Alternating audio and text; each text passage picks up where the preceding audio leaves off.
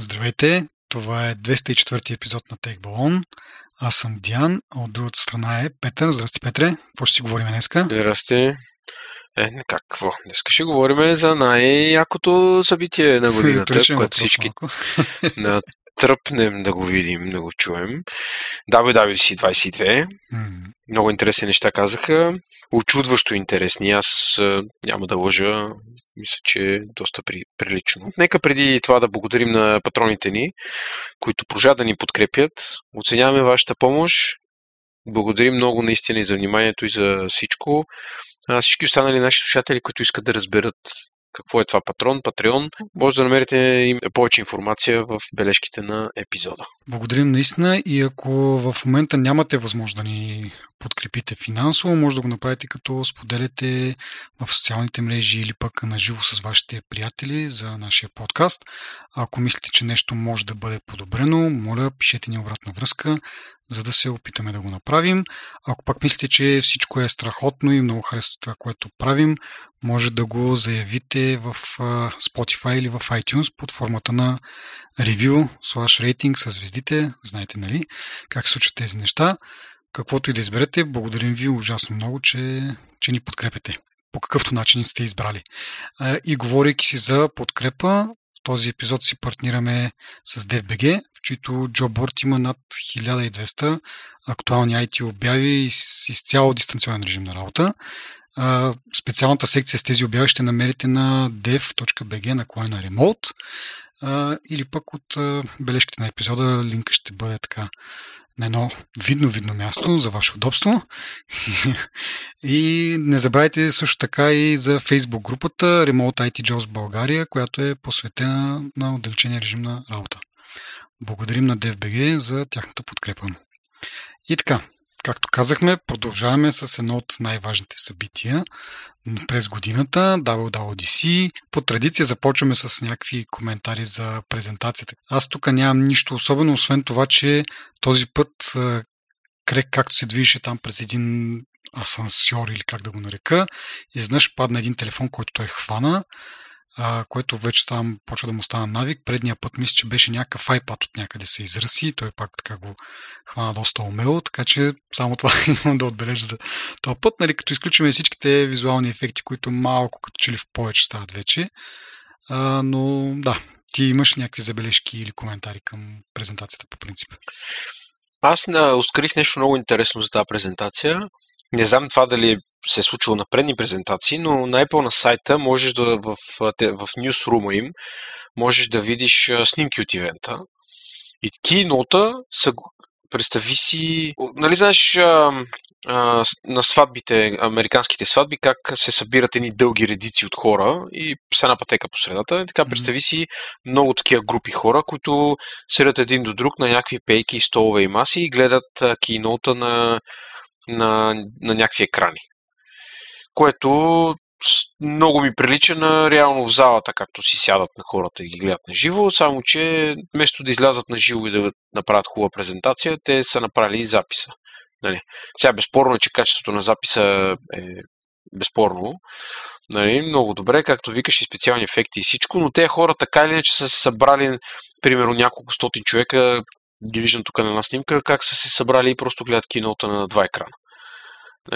Не мога да разбера защо просто не си направят нормален Keynote. Примерно то на Google ай о много ми хареса. Точно по тази причина. Излязоха хората, говориха... Не знам, да, но тази година е така смесено. До сега не са го правили. Така ти си прав, че предходни години си беше... т.е. предходните две години, мисля, че се връзват вече. А, си правят изцяло виртуално. Сега, нали... някакво опитват се да се върнат към старт, но не напълно явно или не са, как да кажа, не, не е напълно окей okay, да поканиш отново пет хиляди нали, девелопера, там да ги нагъчкаш в една стая, пък било тя и голяма, или пък отвънка да са.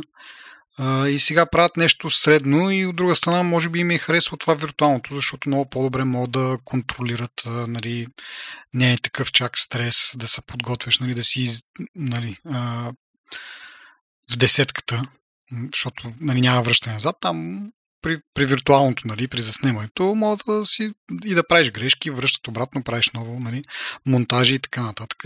Така че според мен, може би така ще продължат занапред. Нали. Поканят някаква малка група хора, на които да им покажат, да ги разведат там из Apple Park, но като цяло презентацията е виртуална. Ние сме говорили преди това. По принцип, на мен повече ми харесва от гледна точка на това, че не се изчаква, нали, някакви ръкопляскания или коментари, или, нали, реакции от публиката.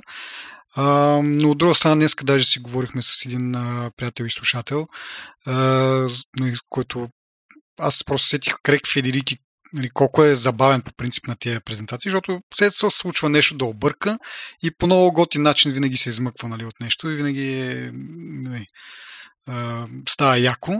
Сега с тия виртуалните неща е малко по-обрано. Въпреки че се опитват, нали, да му вкарат там някакви базици да прави, но то си е скриптирано това и губи се малко този момент. Нали, там имаш един момент с един, с един екип такъв, с, нали, спортен, с дъгичката на, на Apple. А, беше доста така странен, но като цяло, нали, личи си, че всичко е мега-мега-мега продуцирано и малко се губи това, но пак казвам, поне от към гледна точка на време са по-стегнати нещата и а, не е нужно да седнем, имало някакви по три часа презентации, които в някакъв момент вече просто ти писва, нали? А, така че, не знам, според мен този вариант може би ще си остане някакъв такъв среден между, между двете. А, но да, малко тъпичко е, може би, да седиш и да, да гледаш в екрана, нали? Нещо, което могат да ти го представят на, на живо. Но от друга страна са мотивирани да правят тия лабовете, които са за разработчици, нали, през цялата седмица, да ги правят достъпни. Така не само тия хора, които са там, нали, тия пет хиляди човека, които бяха преди, сега са много по-малко са били. А, само тия пет хиляди човека, нали, да, да вземат максималното, а тези, които са вкъщи, нали, не са били изтеглени от лотарията, защото, нали, се ходеше с лотария. А, да гледат някакви видео а, презентации, които фокуса не е да, да, да са окей okay за видеото, фокуса е да са окей okay за хората, които присъстват там. А сега те са форснати един вид да ги направят максимално а, удачни за, за видео а, вариант, за видео формат и съответно, нали, милионите разработчици, които са вкъщи си гледат, за тях това е много по-добре. Така че според мен е като цяло, нали, като теглиш чертата, може би този вариант е, е по-добрия. Ама аз съм съгласен за те, които са вкъщи, и не могат, те естествено не можеш милиони да ги докараш там на, на живо. Но не, това е нормално. И в смисъл, то, това подобрение на лабовете е много яко, нали, нещо, но според мен аз а, мисля, че малко по-традиционно трябва да си подхождат. Едно време правиха, да, малко по-дълги презентации, но бяха доста... А, имаше някакси контакт, нали, малко по... А, истински изглеждаха. Това при мен ми, наистина ми до малко повече ти анимации с крек и така нататък, където тича като смисъл... Да, да, малко не, предобрят нещата. Нещо. Малко ги предобрят нещата и според мен е много по... Реакциите на хората, ти дето казваш, нали, за мен е си важно нещо и трябва да си ги има задушително, защото... А, нали. Добре. Те по този начин разбират, нали... Mm-hmm. Нали...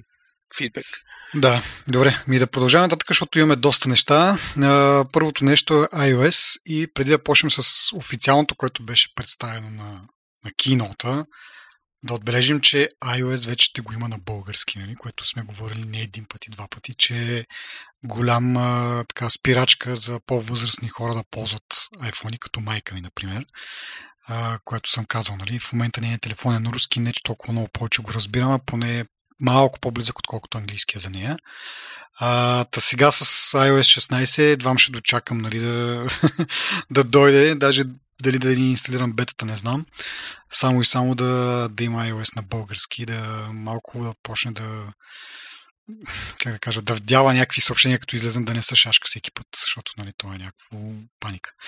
И така. Добре, продължавам нататък обаче с това, което официално обявиха. А, освен ако ти не искаш да кажеш нещо. Малко бързам. Не, мисля, баща ми ще го приеме много при сърцето, викаш. Предния път на камера вика, аз му дадох един iPhone, да.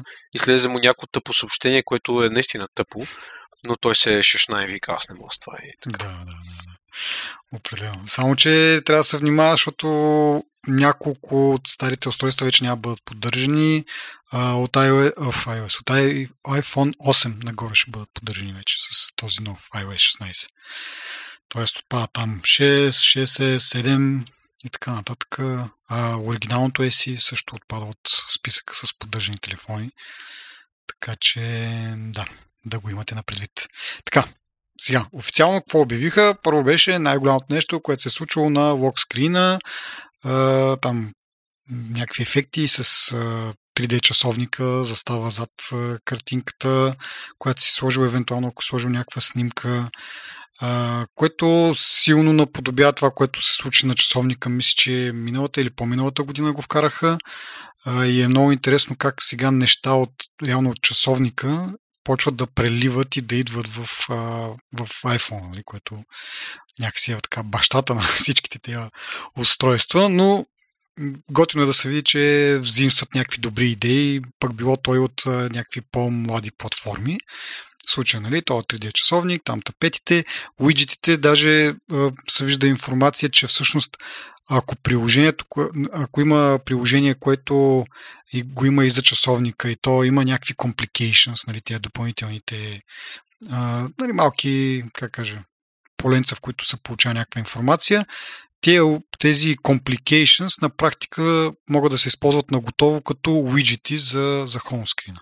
То това е готиното всъщност. Аз това, което е с живия wallpaper, часовника зад нещо си, нека си не ме впечатли толкова, но това с уиджетите беше много яко. Имаш а, и тези лайф, а, как им казват, а, а, те не са уиджети, ми са лайф activities. Нещо. Activities, да, дето, примерно, ако си поръчаш такси, го виждаш в реално време на екрана, нали, докъде, или храна, или нещо си. Mm-hmm. Мисля, това, е, това много ми хареса. Уиджети, съответно, нали, много готино, защото и те са някакви дребни, точно такива едни ситни квадратченца, които много добре се вписват, нали, като цяло, и мисля, че това ще, ще е много яко. Да, да, това е едно от нещата, които наистина макар да е така, освен, нали, българския, който повече ще има отношение към майка ми, както казах, но за мен специално това е едно от нещата, които ще ме накарат да сложа още бета, като излезе в, нали, за сега в, през юли се очаква. Макар че те и миналата година казаха юли, обаче пуснаха може би седмица по-рано, двайсет и някой си юни. Беше пусна, така че се надявам и, и тази година така малко да, да обещаят юли, обаче да, да пуснат по-рано. Защото ще ми спести най-малкото, днеска си гледах, нали, една, едно, една календар уиджет, или как да го нарека, едно уиджет с календара, ако си сложа на хоумскрина, ми спестява от, от тези другите уиджети, които се слагат после при, при приложенията, което е четири приложения реално заема това място. Мога да, да си спестя, да, да, да мога да сложа малко повече приложения на, на хоум екрана. И календара да го изместя в лок скрина, ще видя вече какво друго мога да се сложи там, де, но това някакси доста ме, ме блазни. И другото е, нали, нали, освен live, live activities, които ще излизат там, нотификейшните ще излизат също по друг начин, няма да ти закриват целия екран, така отдолу ще се появяват едно върху друго и вече като ги цъкнеш ще се разпъват. А, тук малко пропусната възможност, според мен, трябваше да го направят малко да се върти като... как да го кажа, като тия роледексите, не знам дали се сещаш. Часовници, то часовник, дето ми го подарихте. Да, да, да, е такова. Като него, нали, да. Дето... За хората да обясним всъщност какво е това, нали, тези, които с цифричките спадат и ни такива квадратченца отгоре и покриват предното. Tiles.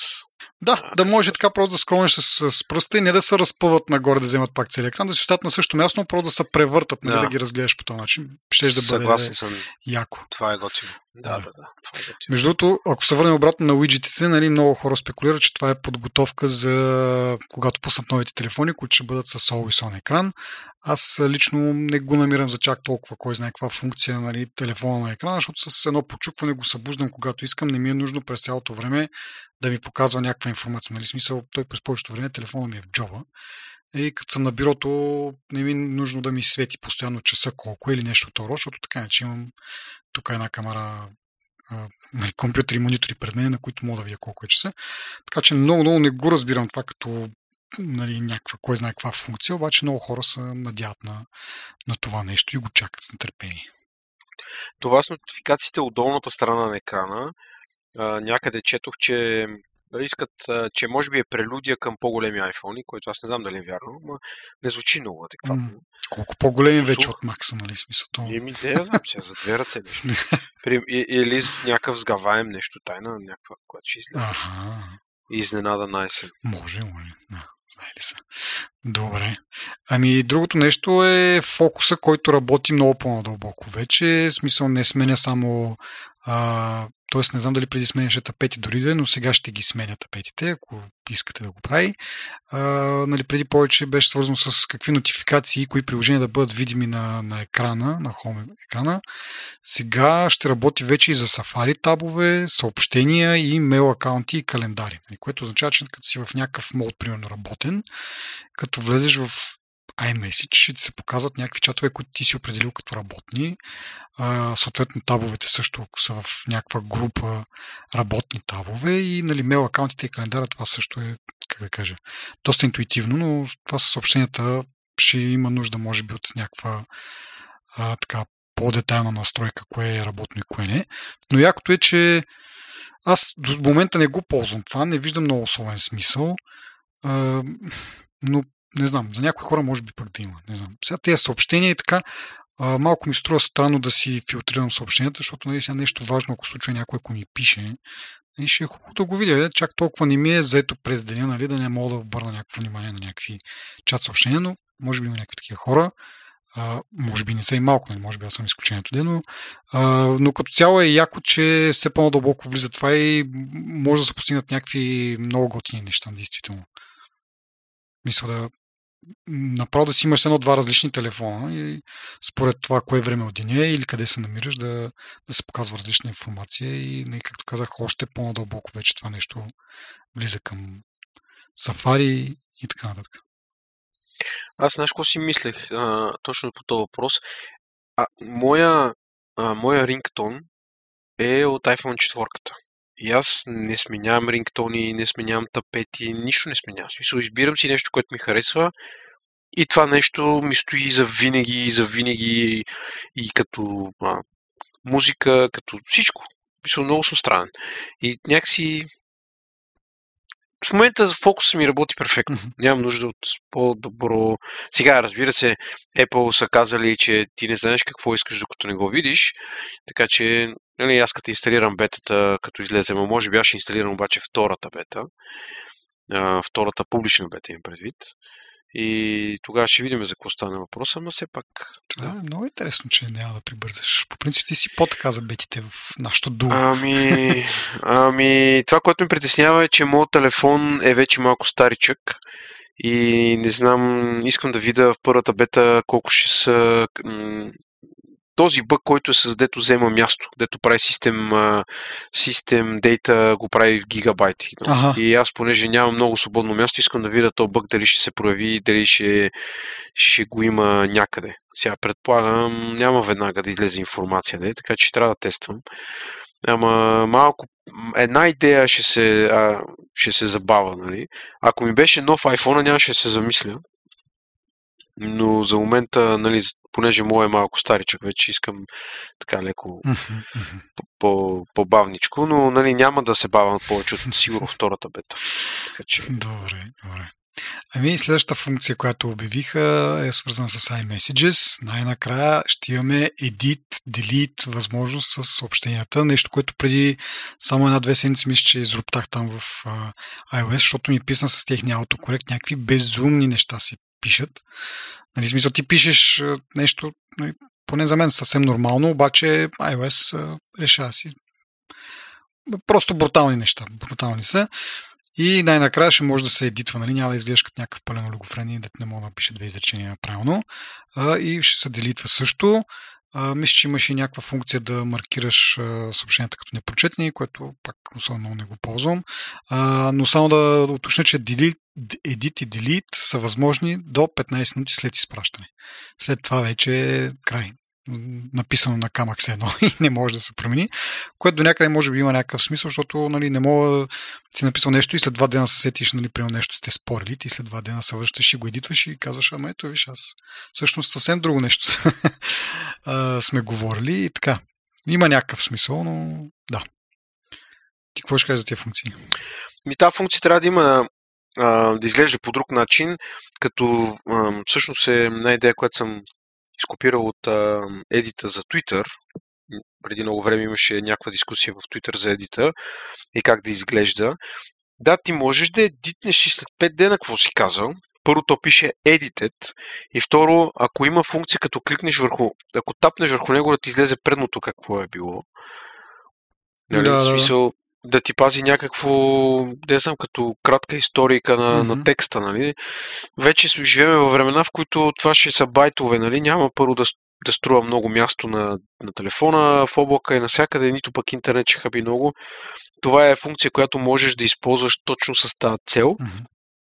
да средиш интегритито на, на едно съобщение, защото ти си прав, че ако, нали, то сега ще пише edited, това, което те показаха, нали, в а, презентацията, на съобщението пише, че е едитнато, ама ако искаш, нали, да разбереш за какво, как, как, от какво е било преди, може да тапнеш отгоре да видиш точно Uh, нали, какво, какъв е бил текста. Така че, да, но и така е окей. Okay. Да, мисъл, пак е нещо, крачка... в смисъл, yeah. крачка наистина напред и изравняване с uh, някакви клиенти, които отдавна да. Първо имат, нали, примерно Viber. Доколкото разбрах, WhatsApp още го няма това и скоро ще ли да го въвеждат, което ме очуди малко.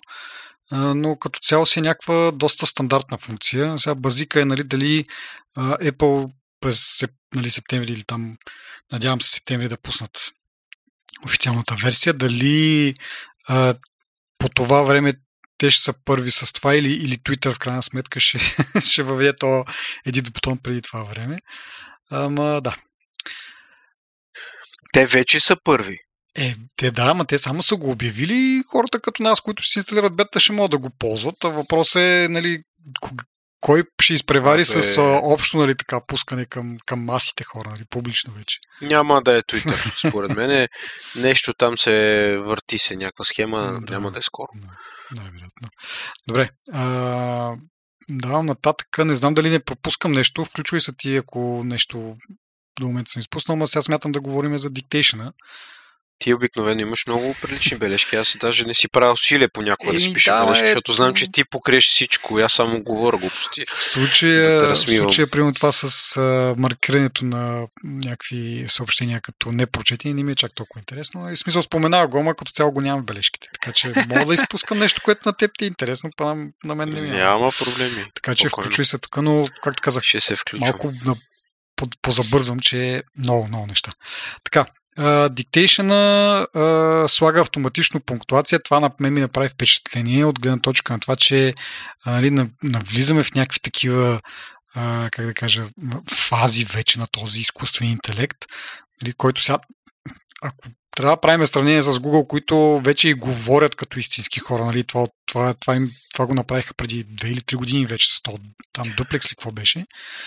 А, нали, далеч са Apple, обаче все пак това да ти разбира, нали, кога да сложи някакви пунктуационни знаци, за мен е, нали, някакво показва, че напредват, нали, с това изкуствен интелект или какво, какво там да го нарека, машин върни калабала. Да, леко съм обнадежден от това нещо. Да, това е готинко и диктейшън работи а, нали, в този режим, докато пишеш, може да, и да диктуваш едновременно, без да скрива клавиатурата и да, нали, да го използваш в този смесен вариант, който мисля, че е объркващо, ама ти като не мога да му диктуваш на български. Нали. Е, да, да, да, но пак казвам, нали, не е специфично тази функционалност, но, нали, за диктуването, но като цяло това, че разбира, нали, когато си направил пауза, дали да бъде точка ли, да бъде запитайка ли, говори за някаква интелигентност, нали. Пък, пък било тя и машинна. а, да, и другото покрай това е, че ще има нещо наречено Siri App Intents, което преди това се постигаше ръчно, т.е. разработчиците могат да включат някаква функционалност, която да се извика чрез Siri, но трябваше ръчно да се направи в шорткът или нещо от това от потребителя. А, сега те ще ги по някакъв начин ще ги заявяват чрез някакъв нали, кит към iOS и вече е въпрос потребителя да се пробва, нали, да открие примерно какви команди мога да отправя към дайни приложения. Аз мога да дам един пример. Сега примерно а, мога да си пусна, мисля, Spotify чрез Siri, да кажа, нали, пусни ми Spotify. Сега не мога да кажа кой точно плейлист или даже мисля, че не мога да, да уточня и песен, а може и да мога. Но по дефалтното е, че ти пуска този списъка с харесани песни. Но в същото време не мога да си пусна, примерно, Audible. Навън съм, примерно, тичам, много често ми се случва, свършват ми подкастите, искам да слушам нещо друго и не мога да си пусна, примерно, аудиокнигата, която слушам, трябва да изкарам телефона, да, да го пусна ръчно, нали? Което надявам се сега, не знам, то зависи от самия разработчик, но по някакъв начин да се чрез тия App Intents да се оправи и повече приложения да станат, така да се каже, да могат да бъдат командвани чрез Siri, нали, дори да бъдат някакви по-елементарни команди, пак да е нещо, поне да включиш някакво приложение, там, да, да работи нещо. То няма това да стане без да си отключиш телефона. Той сега става, ти мога да пуснеш апликация, тя ти Siri ти казва, трябва да си включиш телефона, не мога да я управляваш най-вероятно тази апликация, ама а, всъщност тя и мюзик, мюзик не го управлява много адекватно. Оня ден ни казвам, пусни ми микс Металика и Мегадет, и тя ми пуска, има някаква група, която се казва The Mix, която е някаква лигава поп-групичка, нали? Ми пуска всичките им песни, ми ги зарежда в един плейлист и вика, ето, забяре. И така че не мисля, че за това, което използвам, аз съм го казал преди, play, stop uh, и така. Мисъл, play something else, нали, това го разбира. Да. Какво означава? Предполагам, разбира само първата дума, де, вече натам аз съм много едно, а, такъв фенси, но, но като цяло, на, тя, като кажеш умни, преди малко каза умни, нали, за, тя не влиза в точно в тази категория, според мен. Вече десет години, не, не знам дали има десет години от как е създадена Siri, но не влиза в категорията на умните асистенти. Абе, малко по-малко, ще видим, не знам, аз съм, не, сега пак казвам, далече, далече от а, Google, но а, има някакви там начинки, не е съвсем... Тя докато стане умна и стигне Google, Google ще се осъзнал и ще стана в кайнец, ще са някакви такива неща. О, добре. А, следващата функция, камера Translate, а, нали, тук пък, нали, говорейки си за, за копиране от Google, нали, и състезания с Google, те са, не знам, сигурно преди десет години вече го имаха това с а, този Google Lens ли, какво беше там, което посочваш му някакви неща, то ги разбира какво са, че може и да ти транслейтва, но нали, mm-hmm. сега ние на малкото се радваме, деца вика, от, от нашия фен-клуб, така че вече като се посочи някакъв текст с камерата, може да се селектира и директно в камерата са, да се преведе. А, онзи ден се опитах не чрез този начин. Не, от една снимка просто да копирам един текст и да го транслейтна, ма се оказа, че не поддържа шведски, така че трябваше пак да премина на Google Translate. Нали? А, така че пък, нали, от друга страна да, да мога да разширят и малко повече списъка с езици, които поддържат, няма да е лошо. А, следващото ми е а, Visual Lookup, което представлява това, че когато разбере някакъв обект в снимката, нали, какво е, може да се... Нали, това ще работи за хора и за животни, доколкото разбирам най-много. Този обект може да го копираш и да го пратиш по някакъв друг начин, без да копираш цялата снимка. Излязва са фона отзади и само, примерно, животното или човека се копират. Ам, което, да, окей... Не виждам особен смисъл в него, може би, ама е яко като, как да кажа, като имплементация. Смисъл не се налага, ако често се налага да правиш такива неща, да изрязваш нещо и да, да в Photoshop или нещо от род. На мен проблема ми е, че всъщност до, те дадоха пример, нали, като разбере какъв е обекта там, примерно куче или котка или каквото ще да е. Нали, то излиза една лапичка такава, нали, която може да ти каже дори каква порода е кучето или котката. Това е работило ли някога? Точно това ще кажа, че никога не е работило при мен. В смисъл, имам тук някакви снимки на, на котката на майка ми.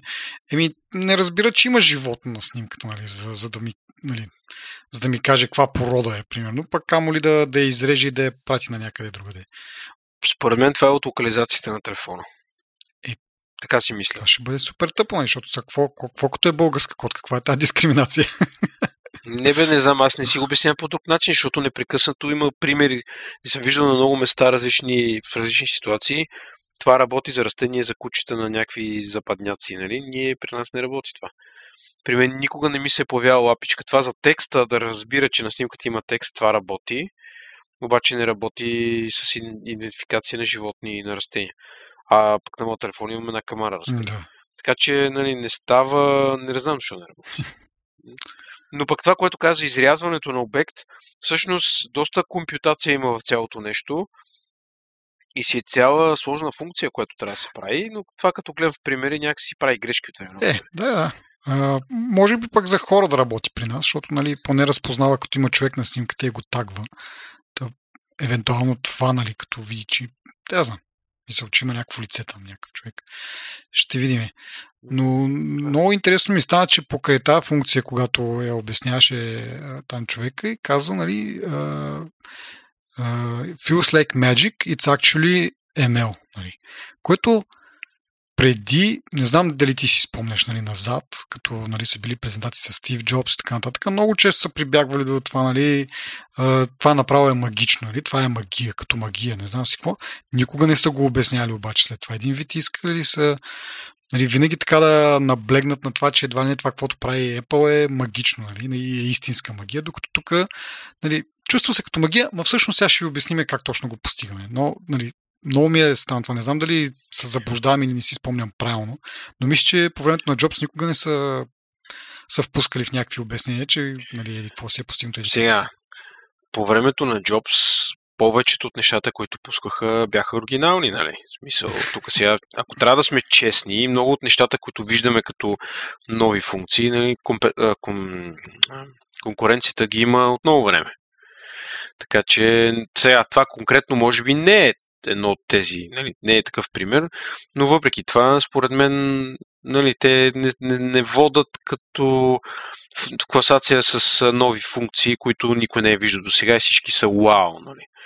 Така че, може би това е такава функция, която е, може би се доближава, но въпреки това я обясняват. По-добре е да я обясняват, защото те трябва да си бутат емейла напред и трябва да, нали, да карат хората да им ползват апитата и така нататък.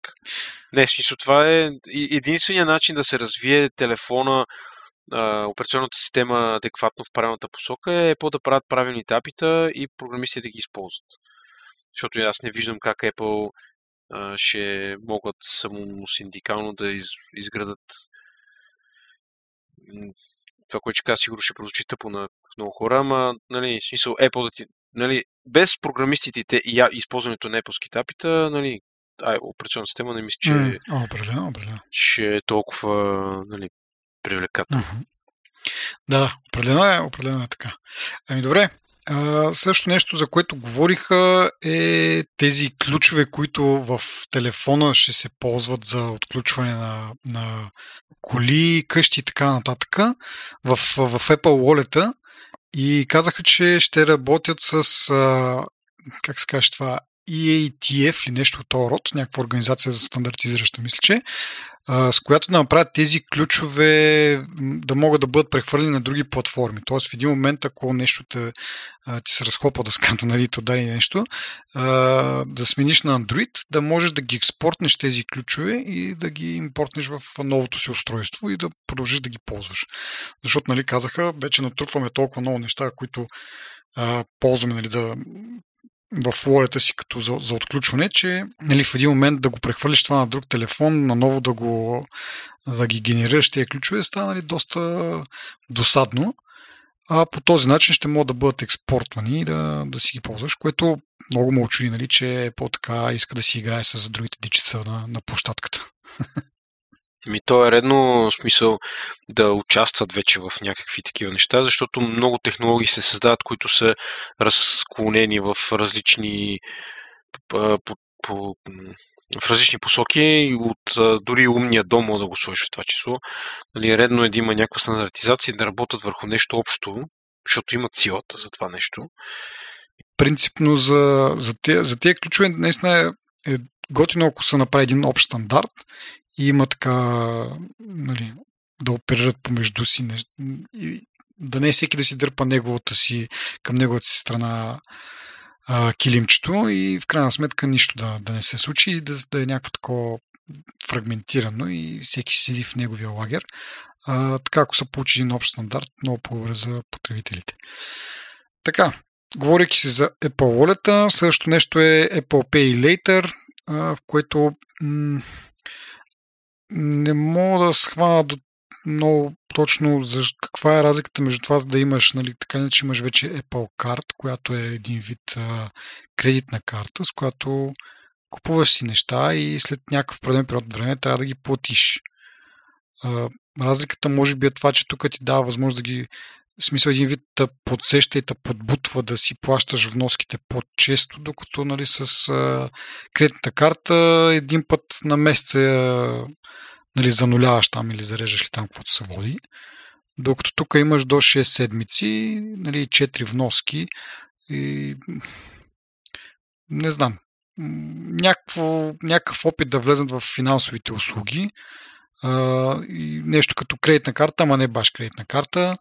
А, малко ми е странно това. Не знам дали ти, ти разбрали го малко по-добре или... Ами, и на мен малко им беше странно като цяло. А, то е като някакво, това, което казаш, да, някакво разсрочено плащане, ама мисля, че трябва да го видим в някакъв е, жив пример, нали, как работи.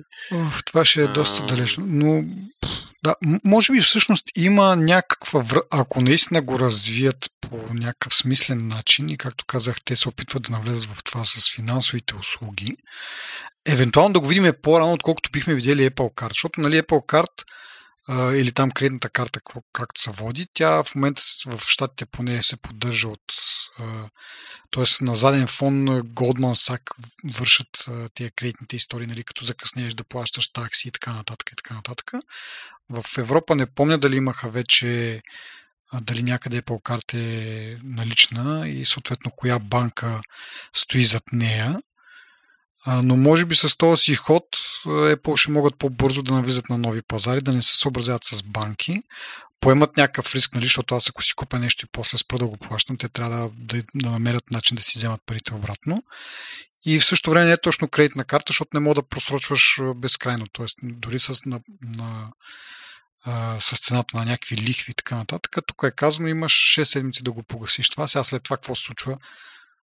Не знам, може пак да са някакви лихви, но този път тук, нали, Apple е вече отговорна за това нещо. И пак казвам, това може би ще бъде пътя за малко по-бързо тези услуги да се разраснат до повече пазари и да стигнат в някакъв момент и нас. То това е, аз сега се замисля, то това е за а, онлайн транзакции единствено. Независимо дали са и... Не, не е само онлайн. Мисля, че можеш и да купуваш реални неща с... Нали, не, не е Uh, само онлайн и, и на purchases. Ah. Идеята е, ако, ако е скъпо приложение, което сваляш, примерно някакво про приложение, uh, да можеш да си го разсрочиш на, на тези въпросни вноски. Нали, тук не говориме, защото ти кажеш финансови услуги, ама те не са... Смисъл, те, реално това, което се случи, че Apple гарантират пред uh, автора на приложението или на, на продукта, mm-hmm. че ти ще си платиш по някакъв начин, което ето тази част малко ми се губи как те ще го гарантират това, защото ти утре, ако ме бусне кола, какво правим? Да, ми според мен Apple ги плащат тия неща и след това, нали, смисъл, плащат ги на разработчика или там на собственика на вебсайта, а пък вече оттам нататък те се грижат да си ги съберат тия пари. И така поемат, нали, някакъв риск те самите. Не знам, пък може да има някаква договорност. А, прати ги тия неща, нали, примерно, ако е нещо онлайн поръчка някаква, пък аз след шест седмици ще платя парите, не знам. Според мен малко трудно ще се навият, нали, така. Еми, това, което аз четох за, за този сектор е, че той е малко е с такъв, нали, той е избухнал по време на пандемията, но е, в момента е с някакъв намаляващ е, растеж, нали, в момента. Mm.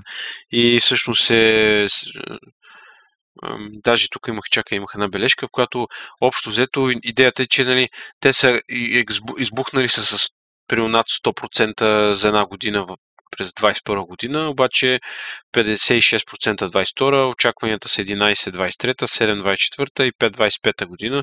Общо ето, нали, очакванията са, че ще е с намаляващ интерес към, към тези услуги, което е много странно, защото не звучи идеално лошо, ако го разбереш също с какво иска да каже автора. Но ако и разбира се, нали, не дойде следващата пандемия, което също е много вероятно.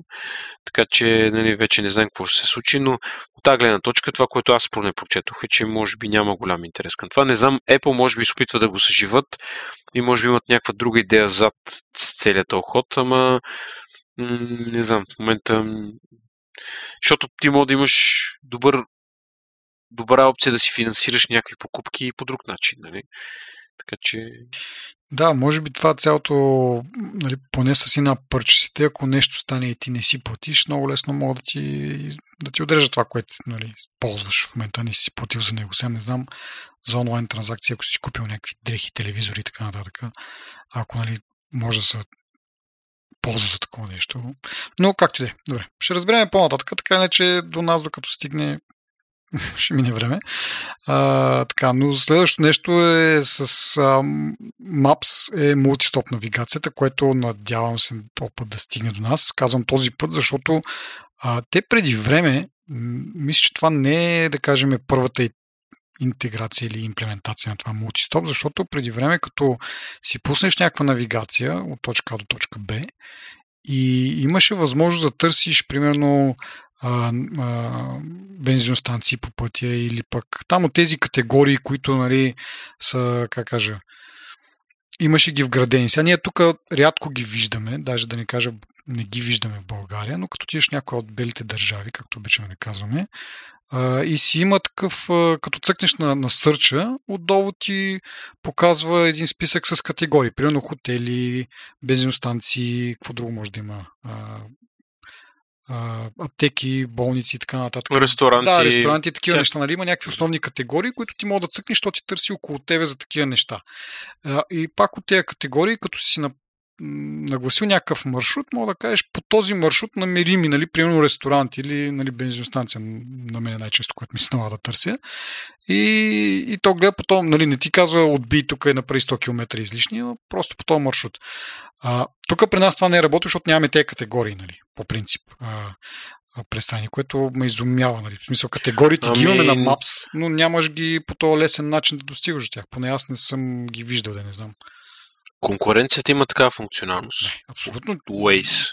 Те Waze, Google, нали, си, си, сега това, което го говорим отново е нещо, което нали, просто се догонват, но най-накрая и, нали, вкарват вече и това не е просто да добавяш някакви от някакви категории, някакви стоп, а, стопки, някакви спирки, а, но можеш да добавяш и просто някакви произволни места, през които искаш да минеш. Нали, по някакъв начин, дори да си, дори те да не са по оригиналния маршрут, който от край, началната и крайната точка, може наистина да направиш отбивка от около сто километра, ама ти си го нагласил това и искаш да отидеш до някаква забележителност, примерно си нещо от род.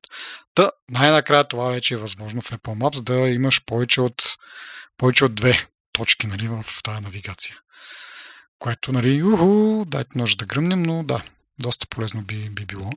За хората, които ползват Apple Maps, нали, ти каза преди малко Waze, знам много хора, които ползват нали, Google Maps, но аз тъй като съм така малко привърженик на дефолтните приложения, си ползвам Apple Maps и по принцип ми върши, така да се каже, добра работа, изключая, нали, някакви такива, как, как да казват ти, малко по-фенси функции, ако може това се счете за фенси, нали, в две хиляди двадесет и втора година, по-спрей. Не мога аз да свикна с, с, с мапса. Не мога да се пречупиш. М- не, днеска го ползвах, трябва съм честен. Mm-hmm. И вчера го ползвах за къси разстояния, мисля, че върши работа, но начинът по който работи Waze и нещата, които ми дава Waze, всъщност са доста по-фенси. Добре, добре. Еми аз отдавна не съм го ползвал, може би да го инсталирам някой път и така. Просто да го разгледам какво е станало с това приложение, но да, като цяло, както казах, привърженик съм на дефолтните, защото те така иначе са част от операционната система и сега вече имам повече свободно място, защото си цъкнах снимките да ми се качват в облака, нали, да се свалят само най-скорошните и там, какво се казва, оптимизиран сторидж, защото нали, цялото ръчно оптимизиране не можа да нямаше как да спестя място. В един момент вече ударих лимита от шейсет и четири гигабайта и поради тази причина, нали, като има нещо, което е дефолтно и става все пак нали, на работа, а, си го ползвам него, защото да не заема място с допълнителни приложения. А, но както и да е. Това са си моите малки куркове. Продължава нататък с family sharing-а и по-специално фотошеринга, нещо, което отдавна, отдавна мрънкаме на, на Apple да направят. Сега казват, че са го направили и ще има нова библиотека, която ще бъде с семейни снимки от всичките членове на семейството. А, и това ще се случва автоматично по някакви критерии. Много ми е интересно да разбера какви биха били тези критерии. Нали, те ги обясниха, но как ще работят на практика ми. Нали, едното от тях е като сте на засече, че телефоните, нали, в семейството са близко едни от други, ти правиш снимка, явно сте някъде на някакво общо пътуване или нещо от род и трябва да влезне това в family sharing-а, но все пак аз имам леки съмнение, че това няма да работи, нали, както трябва, поне в началото, и да видим по какви начини ще фелне, защото другия вариант е да ти вкарва всички снимки, което също ще е безумно, защото, нали, примерно направил си някакъв скриншот, снимаш някаква тъпотия, а не е нужно всички в семейството разбират, а, че снима там някаква боболечка или, или, или някаква друга глупост. А, така че, да, интересно ми е да видя как ще се случват тези неща, автоматичните, защото пак казвам, мръчното пак не си е работа, нали, след всяка почивка, примерно, айде сега да избереме снимките, които да споделиме с семейството. Бо, ужасно досадно е, което правим в момента с съпругата ми. Аз си пращам на нея моите снимки, тя ми праща на, на мене нейните, всеки си избира кои му харесват, нали, и всеки има някаква версия на, на тази почивка или на това пътуване, или на каквото там сме правили, нали, примерно някаква разходка дори в града. А, така, ще видим сега с това, но пак казвам, леко съм скептичен, но пак е нещо. То до сега нямаше ли опция да си споделяш албум? Можеш, но ръчно, нали, смисъл и казваш, ето тая, тая, тая, оная снимка, искам да, да ги споделиш в този албум.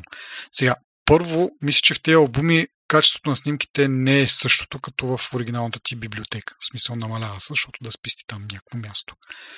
Второ, нали, пак казвам, основното е това, че ти ръчно трябва да ги правиш тези неща, да, да решаваш.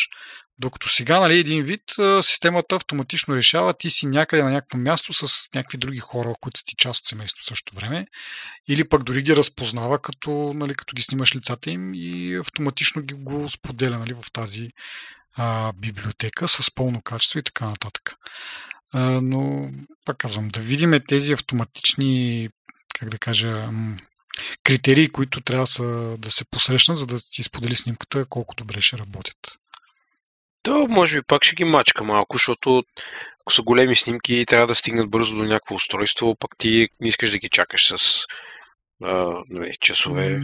Ми не, надявам се да е пълно, защото иначе са до голя... не че до голяма степен, но за мен поне би се загубил смисъл. Пак ще трябва да, да, да ги да карам съпругата ми да ми ги праща по, по iMessage, нали, за да съм сигурен, че имам пълното качество и не знам си какво. Но мисля, че бяха казали, че качеството там а, някакви промени, а, нали, ако си правил по самата снимка, всичко се синхронизира и се вижда от всички. То на практика е допълнителна библиотека, до която просто имате достъп всички, което означава, че ти ако вкараш снимка там, мисля, че от твоята библиотека изчезва. Не съм много убеден. Дали, дали изчезва твоята библиотека и се вкара в тази библиотека, за да нямаш дубликатни истории. Не знам как ще бъде. Това е другото нещо, което, нали, затова чакам тази бетата, да видим как точно ще го постигнат и как точно ще работи. И как ще се вижда, нали, смисъл, трябва да избираш поначало. Не знам, не знам. Странно е и ще видим. Като ги инсталираме. Още малко. Още малко. Още потрай, малко. Още малко, още един месец. А, и така. Добре. Продължавам нататък с Home нещата. Uh, тук обясниха Метър за не знам кой път, може би поне за втори.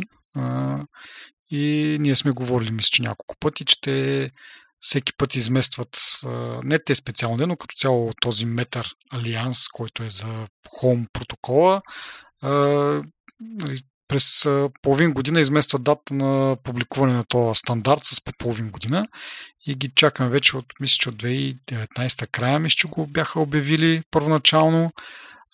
Ето вече сме две хиляди двадесет и втора, няма, няма такова нещо като стандарт метър. Но Apple си го обясняват, нали? За, пак казвам, поне за втори път на дабъл ю дабъл ю ди си слушаме за, за, за метър.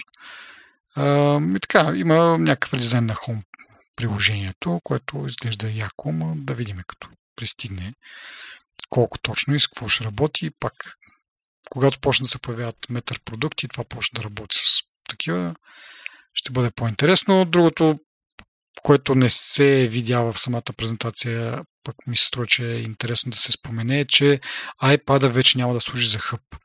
А, за хората, които не знаят, по принцип в къщата трябва да имате някакво устройство, което да служи за хъб, за да, нали, събират всичката информация от а, другите ви такива аксесуари и да я прави а, видима в а, Home приложението, като до момента тази функция можеха да свършат а, Apple ти ви, а, iPod, не, iPod глупости говоря, какво беше това? HomePod.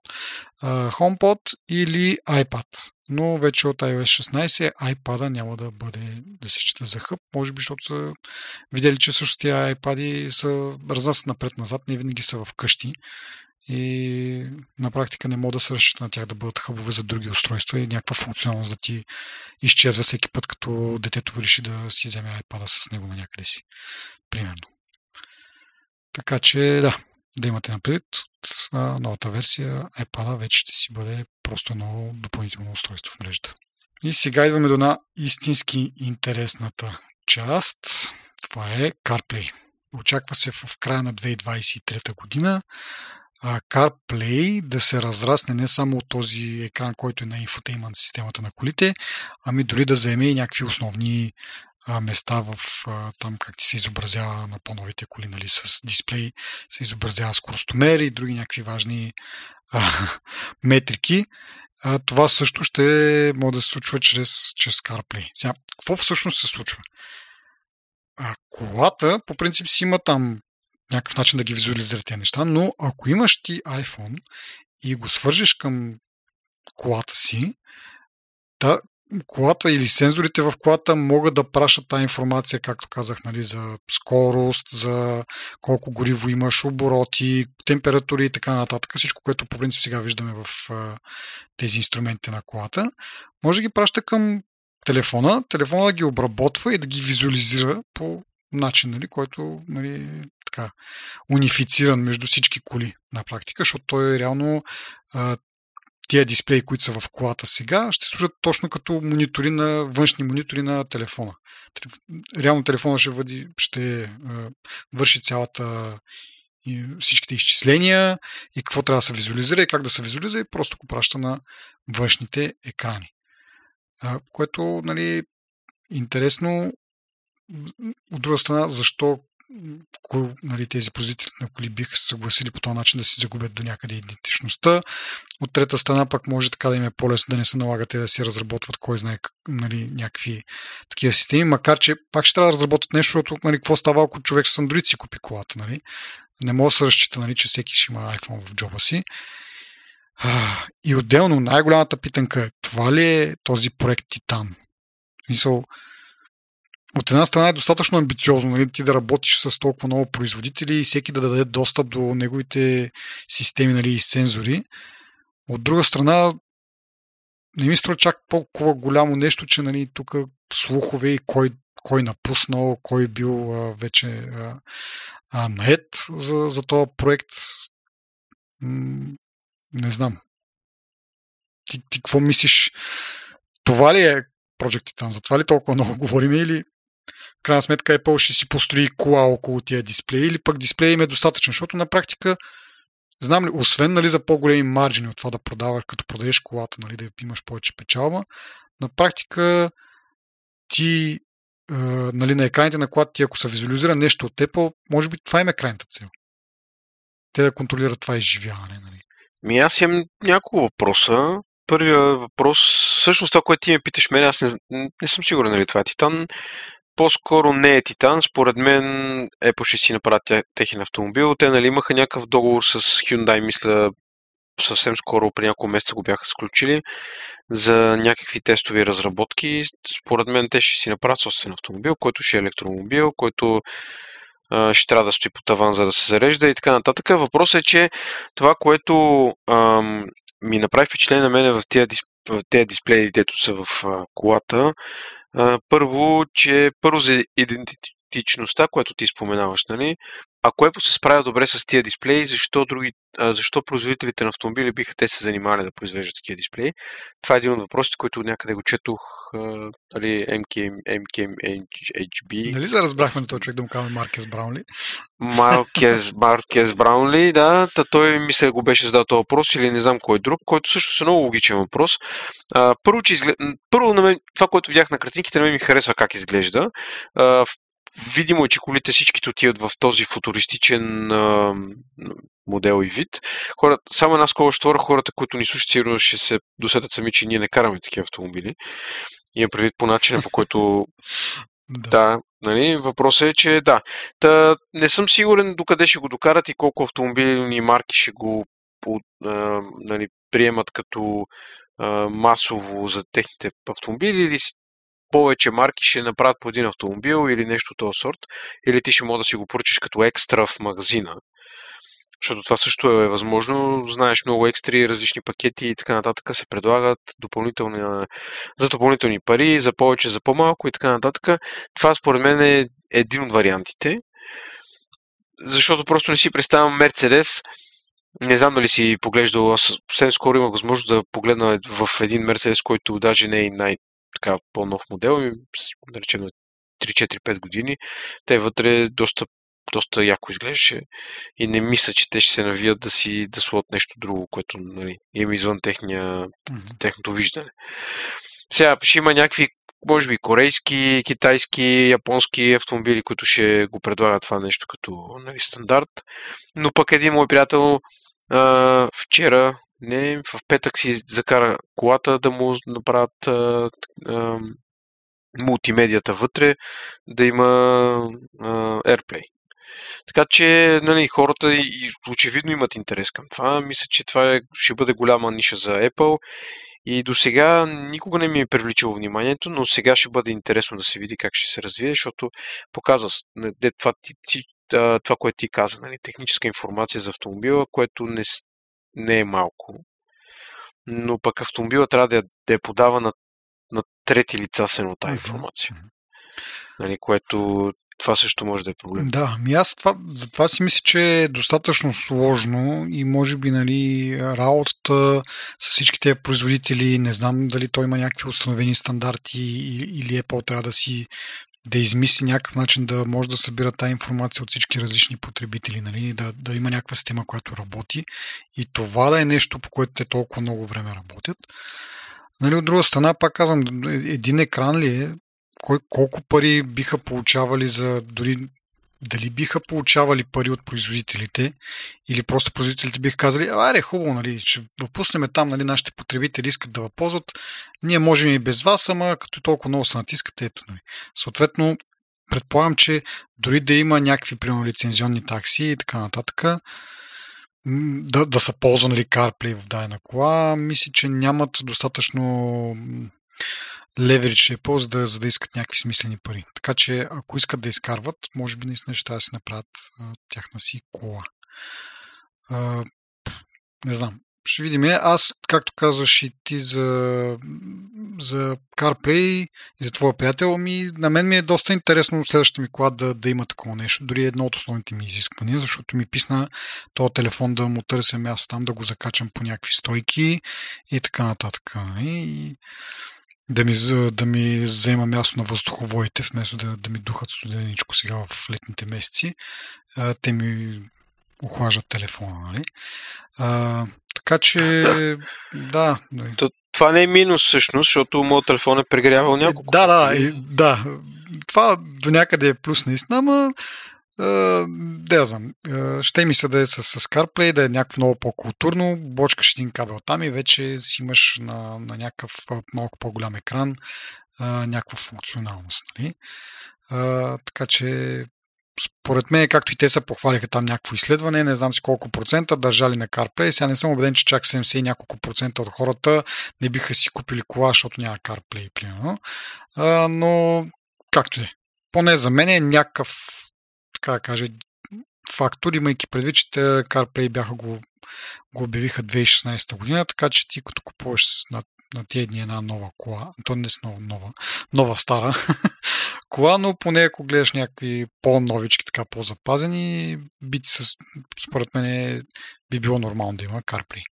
Но този, нали, стандартния, не е чак а, такива екрани. Иначе ти кажеш за Mercedes, човек, аз две хиляди и шеста година си спомням в а, а, Париж, се возихме на, на едно такси Mercedes и от тогава а, скоростомера, там обортомера, това беше реално дисплей. И на тях се визуализираха някакви стрелки. Така че от две хиляди и шеста година това го има. Сега, верно, а, то такси-такси, ама явно е било висок клас, нали, за тия години. Няма значение, не знам. Не разбирам чак толкова много от коли, но нали, а, дисплей а, за скоростомер не е нещо, кой знае колко ново. Нали. Сега, може би вече в по-новите коли е някакво стандартно. Не е нещо, за което да, да, да кажеш вау. А, но така, аз горе-долу съм поприключил с iOS-а. Имам няколко дребни неща, които така от тук, от там съм подразбрал. Нали? Това е идеята да запишем малко по-късно, за да имаме малко повече детайли, а не само да коментираме самата презентация. Но ти имаш ли нещо, което сме изпуснали до момента? За iOS специално. Не, аз както казах в началото, твоите бележки са толкова изчерпателни, че едва ли имаш шанс да, да видя нещо. Гледам си моите бележки, нямам нещо по-специфично, но ми е интересно да видя какви дребни неща ти си. Еми, първото нещо е а, това, че Face ай ди ще работи вече в Landscape за iPhone дванайсет и тринайсет, поне за момент това е обявено. А, да. Това сме го говорили, мисля, че по, в един момент за това изкривеното, нали, а, за настрани разпознаването. А, и така, та вече явно го вкарват за, за някои телефони. Другото е показване на Wi-Fi паролата. Тоест, вече ако сте си забрали паролата за Wi-Fi-то, като влезете в настройки и при, парол... при Wi-Fi-тата мрежите и може да се види паролата. Това, което е по принцип възможно на компютрите, но на iOS не беше възможно до момента. А, и така. Не е кой знае какво, просто забавен факт. А, друго нещо, което много на мен ще ми е полезно, е откриване на дупликатни снимки. Тоест, бил си някъде, наштракал си пет хиляди снимки, от които повечето, не повечето, например, са някакви групи от по пет, по десет снимки, които са едни и същи, просто а, леко различни, или пък си се мъчил да, а, да хванеш някакъв момент, или пък а, да се подсигуриш, че няма някой мигнал на снимката. А, вече ще има отделно като такъв а, смарт албум, нали? Знаеш, като отидеш в... А, нали, в Фотос и има примерно видео, селфи с лайв снимки, ще има и такъв албум, така да се каже, който ще показва дубликатни снимки. Това, между другото, е една функция. Имаше едно време в а, Apple имаха отделно приложение за iPhoto, се казваше, да, iPhoto за, за iOS.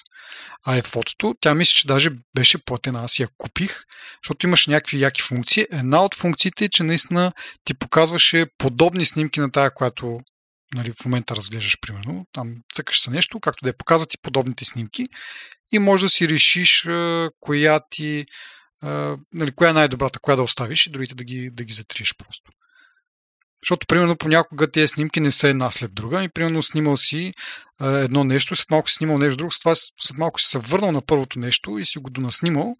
А, и става малко трудно, нали, с, просто с слайп напред-назад, напред-назад да решиш а, коя е по-добра. А по този начин, поне преди беше така на iPhoto, не знам тук как ще бъде точно организирано. Но на iPhoto имаше такава функция да детекне а, дубликатни снимки. И това нещо...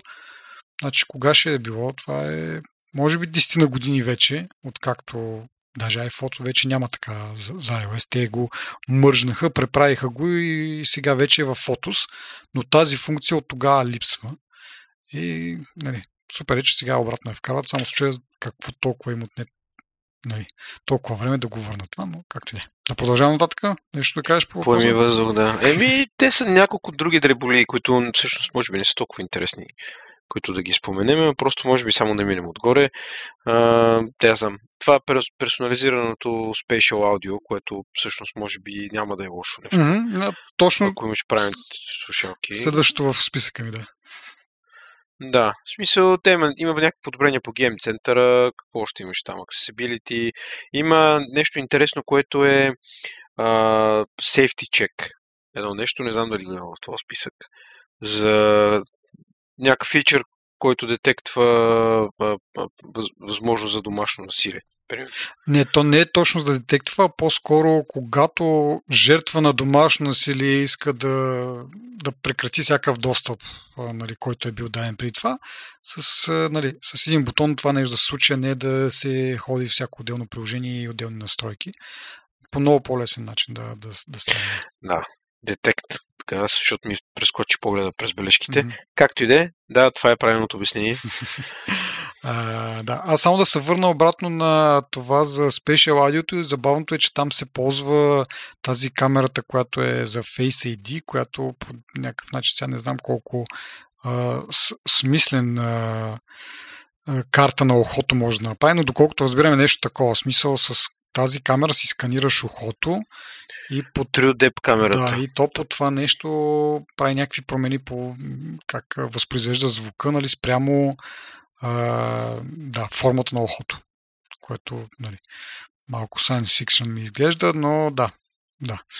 А, добре. Ми последното при мене поне за iOS е Rapid Security Response, което ще бъде а, някакъв метод за разпространяване на security апдейти, които няма да са обвързани с о ес апдейт. Защото знаем, че до момента, когато има security апдейти, ако са достатъчно сериозни, си се пускат като отделен апдейт на операционната система, понякога те са комплектоват с някакви други нови функционалности, подобрения или бъгфиксове и така нататък. Което, нали, понякога означава, че някакви security апдейти чакат някакво време да бъдат пуснати в комплект, а, а дори да бъдат пуснати отделно, а, те зависят от това самия потребител, ако, нали, не си е нагласил автоматично инсталиране, а дори да си нагласил автоматично инсталиране, говорихме в един от епизодите, че това не става веднага, нали, с идеята Apple да си разпредели малко товара на сървърите, не всички изведнъж да почнат да теглят апдейти. Така че дори да бъдат отделни security апдейти, почти сигурно, че те няма да бъдат инсталирани веднага. Да не говорим, че в някои случаи отнема до месец. Дори да сте с автоматично инсталиране на апдейти. А пък ако е меню, нали, може да забравите въобще да не, да, нали, да не ги инсталирате дълго време. А, така че това е някакъв метод, по който тези security апдейти да се получат извън о ес апдейтите и те да бъдат разрешени по, по дефолт. Тоест, веднага, щом излезнат, нали, в зависимост от Apple да реши да не си претоварва сървърите, но предполагам, че за тези специално апдейти ще бъдат достатъчно малки и, нали, това е идеята да го направят това нещо, да достигат по-бързо до хората, да се появят автоматично, без, а, нали, потребителя да трябва да, да цъка нещо и да е, да е наясно, че има такива апдейти и така нататък. Което е, нали, плюс о, огромен за, за сигурността на устройството. Ти нещо допълнително? Няма. Uh-huh. Другите са много дребни неща да се споменават. Пак е много време от нея. Uh-huh. Добре, тогава продължавам към WatchOS девет. А... Тук м- записал съм много малко неща, за разлика от iOS-а. А, нови циферблати, което, нали, who cares, може би хората, които имат а, WatchOS, съжалявам, ама не сме от тях, така че може би няма да сме толкова детайлни. Но да, нови циферблати, подобрения в тренировките, тук може би малко повече мога да говоря аз, защото, нали, имам един Garmin, с който там тичам и има някакви интересни статистики. Виждам сега, че някои от тези неща а, вече ги има и в а, а, Apple Watch. От четвърта серия нагоре само да уточня, защото Apple Watch три вече няма да се поддържа от новата WatchOS девет. А, така че да, въпреки че се продължава да се продава. Но, както и да е, да, тренировките, подобренията за притичане специално са интересни. А, И да, дават малко повече функционалност, доближават се малко повече до гармините, но сега няма да правя сравнение, защото говорил съм и преди, гармините са, нали, имат малко години на, пред, на такова преднина в това. А, другото интересно е, че фитнес апа вече ще го има за iPhone-а и без да имате часовник. А, там ще показва м- такива Activity Rings, но те ще бъдат ограничени от гледна точка на това какви сензори има на телефона.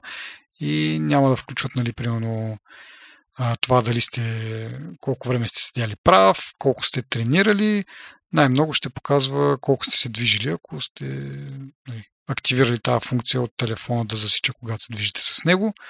А, мисля, че ще по някакъв начин ще и портва такива тренировки от други устройства, както споменах Garmin, например, но тези тренировки се отбелязват и в Apple Health, съответно оттам ще могат да бъдат взети и да се използват също като някаква индикация, че ти си се движил и да ти затвори този пръстен за Activity. А, другото е Sleep Stages, най-накрая, като преди това виждал съм някакви статистики и така нататък, как точно визуализира, но най-накрая включват и вече стадиите на съня, там с рем слип, по-такъв, как се каже, по-лек сън и така нататък, което да, до момента се изпълняваше от някакви трети приложения.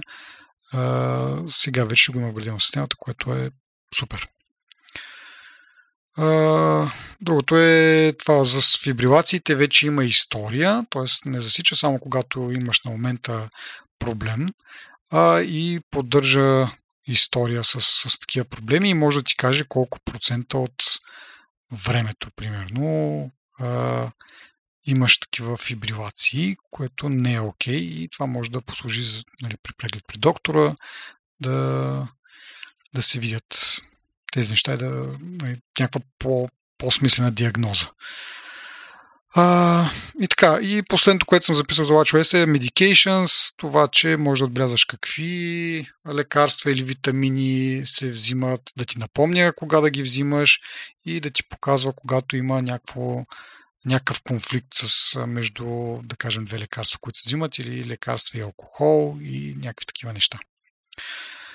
Общо взето, това ми е на WatchOS. Нещо пропускам ли от това гледна точка? Ми не, те няма, този апдейт не е кой знае какво. Всъщност даже четох някакви критики по този въпрос. Mm.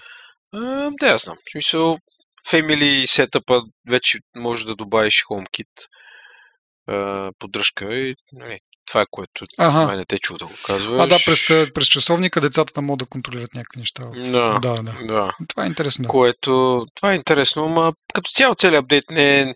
Може би като излязат, ако излязат нови часовници на есен, а, всъщност може би ще излязат някакви нови функции, които не, не са ги обявили сега, но не мисля, mm-hmm. че... Ами, на мен е като цяло, ако говорим специално за, там, за спорт, за здраве и такива неща, нали, което сега така се опитват да позиционират от няколко години часовника. А, сега не е специално за часовника, но за Health приложението ме дразни това, че те мисля, че миналата или по-миналата година, мисля, че беше миналата година, вкараха пак това с трендове, нали? С история, за това, примерно, колко си ходил, колко а, си бил активен и така нататък. И нали, идеята беше да ти каже, абе ти тази седмица си по-малко активен от предната. Имаш по-малко стъпки от предната или нещо от този род. Нали? Което то ти го казва, но ти трябва съвсем целенасочено да влезеш в Health App и да разцъкаш някакви такива метрики, да ти го каже. А, аз и преди това съм го казвал, че много по-смислено би било това нещо, примерно на седмична база, да ти изкарва на нотификация, както ти изкарва, примерно, за това screen time. Не знам дали това може да го... Мисля, че мога да се изключи, но аз то си продължава да си мисли на мен и всяки, всеки понеделник в девет часа ми казва миналата седмица толкова average си използвал телефона и така нататък. То е една, нали, не е много дълга, но някаква нотификация, която да ти напомни, нали, и да, ако се интересуваш повече, да я цъкнеш, да разгледаш действително за какво си ползвал телефона. Трябва да има нещо такова за Health. Нали, всяка седмица ти казва, бе, предната седмица, еди какво си направи, нали, ако примерно си а, бил активен по-малко, по-малко стъпки си направил, един вид да те мотивира тази седмица си малко по-така. Сега, ако ти сам, нали, то, нали, трябва да се интересуваш сам от здравето си, но мога да се направят някакви такива нотификации, които малко да те мотивират, да те побутнат в тая посока. Нали. Сега ти, ако искаш, може да си ги спреш, но примерно мен би ми било интересно да ми каже, ей, тази седмица напъни се малко повече, нали, защото предната малко повече си мързило, нали, примерно, нещо от род. Е, би било много полезно за, за мен поне. И не знам, нали, с цял ли е това пуш към а, здравословен начин на живот, спортуване и така нататък с покрай часовника, защо още нямат някаква подобна функция. Нали? А, но да, може би също дава да води си. Винаги сме се чудили защо някакви дребули и си мислиш, че те сега ще дадат следващата версия, ще бъде, нали, пазат си функции, но това е... Да. Те, нали, мотивацията всъщност са ти те кръгчетата на те ринговете и те може би заради това нещо не... Защото те, ти докато не правиш достатъчното крачки днес, като ти казва, че е така. Е, да, е, да, но това е ако имаш часовника, но ако го нямаш, а в същото време моят часовник, нали, който пак, нали, казвам, Garmin, не е напълно интегриран, както би бил Apple Watch, но в същото време, спрямо бройката, стъпки, там тренировки, така нататък, те се синхронизират и в Health приложението ги има като, като данни. Има данни, че съм тренирал примерно един час. Uh, и, и има данни колко стъпки съм направил и така нататък. Така че на базата на това, нали, като имаш телеф... поне телефон, телефона да ти казва. Иначе си прав, да, реално погледнато ти тези индикации ги имаш на, на самия часовник. Uh, но още една нотификация, какво? Ако искаш да я имаш, разбира се, пак казвам, защото може за някой да е досадно и просто да игнорира или да я изключи. Но да, така. Добре. Преминаваме към М две. Тук може би ще бъде доста интересно за теб. Или е било доста интересно за тебе. Ами да, не беше лошичко. Показаха го М две. По-добър изглежда на картинка, защото всичко е на картинка и те картинките традиционно са не особено, как да кажа, обяснителни. Ако искаш да разкажа някакви работи, ти после ще ми поправиш където объркам. Е, да, да. А, принципно за, за картинките само да кажа, че пак а, така добро впечатление прави, че се сравняват с, с себе си, нали, не плюят само по конкуренцията, въпреки че, нали, картинките с конкуренцията са доста по-плочебни, но пък а, слагат и сравнение с М едно, където пак а, не си спестяват, нали, това да го да покажа, че М две е доста е, доста, доста сега ще видим, може би ще кажеш ти, колко процента по-бърз. Сега, осемнайсет процента е, ама само да ти кажа, че най-логичното нещо според мен е да се, да се конкурират а, със себе си и да плюят, дето викаш, нали, стария си процесор, защото а, осемнайсет, тези осемнайсет процента разлика в перформанса, нали, то е перформанс срещу, срещу а, консумация на енергия, на ток, нали? При същата консумация на енергия, нали, М две е осемнайсет процента по-мощен от М едно. На практика, като се замислиш осемнайсет процента, това са двайсет процента, а, почти една пета, нали, а, от мощността е отгоре. Нали? И ти си кажеш, вау, нямам си какво. Но ти реално, като се замислиш, поне аз така си го... В смисъл, първо това, а, ще кажа, че много хора четох и така наляво надясно, нали, положително се отнасят към тези осемнайсет процента. И сега защо задълбавам на тези осемнайсет процента? Просто а, и това, което ти каза, нали, те се конкурират със себе си, те трябва да се опитват да почват да го продават този процесор М две, нали, в следващото устройство. Значи М едно първо доказа, че е доста мощен, а, с големи възможности, има някакви къси страни, които, нали, не успява да, да покрие някакви работи, но въпреки всичко М едно е страхотен процесор, няма спор. Дори даже говорим за обикновение М едно, не говорим за, нали, Max, Pro, Ultra и така нататък, вече, нали, по-големите итерации. Самия М едно достатъчно сам се доказва. За да продеш ти М две, той трябва да бъде, да има нещо повече, което да те грамне. Защото ти като се замислиш, машините с М едно, те вероятно ще спрат да ги произвеждат, да речем, не знам кога, следващата година, но ти ще може да си купиш доста, доста мощен компютър с М едно и да ти върши страхотна работа, нали, както се доказа във времето. Нали. Та, от тази гледна точка, нали, затова задобавам ти осемнайсет процента, защото осемнайсет процента могат да са много голям буст, може да не са, да нямаш нужда от тия осемнайсет процента и да си купиш М едно. Нали, първо. В смисъл, нали, това е това, което... А, в смисъл, за дълбак, защото ти каза, нали, да се конкурират сами с себе си. Мога да, мога да кажа някакви технически неща за процесора, ама не знам дали ще е суха информация, дали ще са интересни. Нали, това, което е различно от М едно е, нали, като казвам М едно и М две се конкурира тук, Pro, Max и Ultra, тях не ги слагаме в картинката за момента, защото, нали, вече ще имаме М две, Pro, Max mm-hmm. и Ultra, които, нали, вече ще са, нали, тези гиганти, аз така mm-hmm. ще ги наричам, нали, големите процесори, докато базовия процесор М едно и базовия М две, нали, в М две това, което, нали, всъщност се различава е а, две ядра на, три, до три ядра на, на, на, на видеото и а, още до двайсет и четири гигабайта RAM памет. Ако бъркам някъде, мога да ме поправиш. а, нали, вече Pro и Max и Ultra, те и в момента са значително по, по производителни да. От М две, така че нали, затова казвам, тях няма да ги слагаме в картинката. М едно и М две, това са базовите модели, откъдето тръгват вече да се правят Pro, Max и Ultra. Нали. Защото, нали, всъщност... Да, то това е основата. Нали? Както казваш ти, М едно Pro и Max, те са а, по-мощни са от М две, така че да, няма какво да ги сравняваме. Те са и за различни, за различни компютри. Това си е М две, както и М едно, това си за entry-level компютри, както каза ти, двайсет и четири гигабайта RAM, нали, което сега не е трийсет и две, но е по-добре от шестнайсет. Е, да, естествено, ама въпреки това, че аз пак ще повторя нали, това нещо и може би ще го повторя ще десет пъти до края на този сегмент, М едно по никакъв начин, нали, това, че М две съществува в момента с някакви подобрения, той няма как да няма подобрения, нали, М едно със сигурност не е непривлекателен процесор вече. Нали, това, че е първо поколение ARM пет нанометра а, процес, нали? Това вече е второ поколение, което като кажеш второ поколение, обикновено нали, първото поколение изчистваме някакви грешки, нали, намираме някакви бъгове, нещо, което не сме направили като хората. Аз не съм забелязал взаимно да се коментират някакви такива фрапантни неща. Има си, има си неща, пак казвам, където идва къса този процесор, и за М две ще въжи това, и за, според мен, за всички ARM процесори ще въжи това, докато не се транслират, не се мигрират операционни системи, софтуери и така нататък. Още според мен има време за наместване. Но този процесор е супер. В смисъл М едно.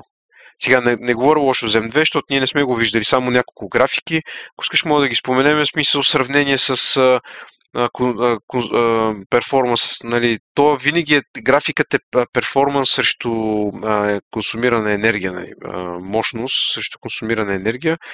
Нали, те го дават до при петнайсет вата, ли е това на графиката, петнайсет вата консумация, нали, е почти два пъти по-мощен М две от десет ядрен Intel, примерно ще кажем, който вече нали, докарва някаква мощност при трийсет вата и по-напред.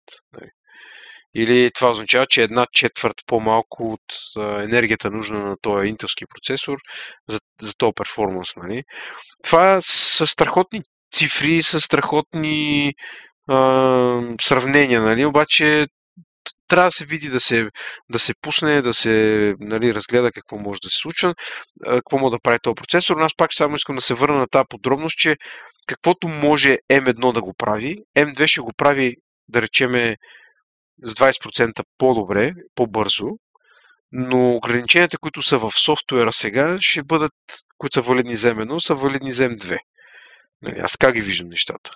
Като разбира се, докато излезе и така нататък, нали, програмистите работят усилено в тази посока, нали, оптимизират се апликации и така нататък.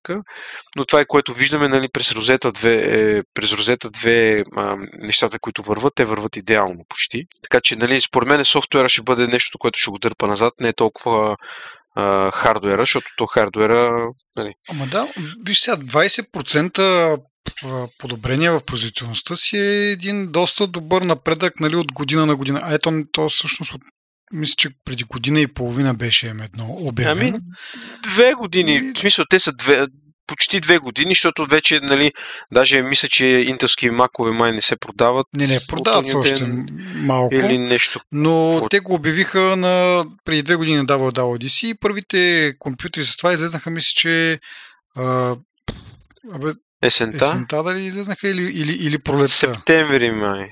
Не съм убеден. Не, не, септември, септември излезе Air и първи, както сега стана. Uh-huh. Излезе Air и MacBook Pro малкия. Да. Сега нали тринайсет инчове го пуснаха. Да.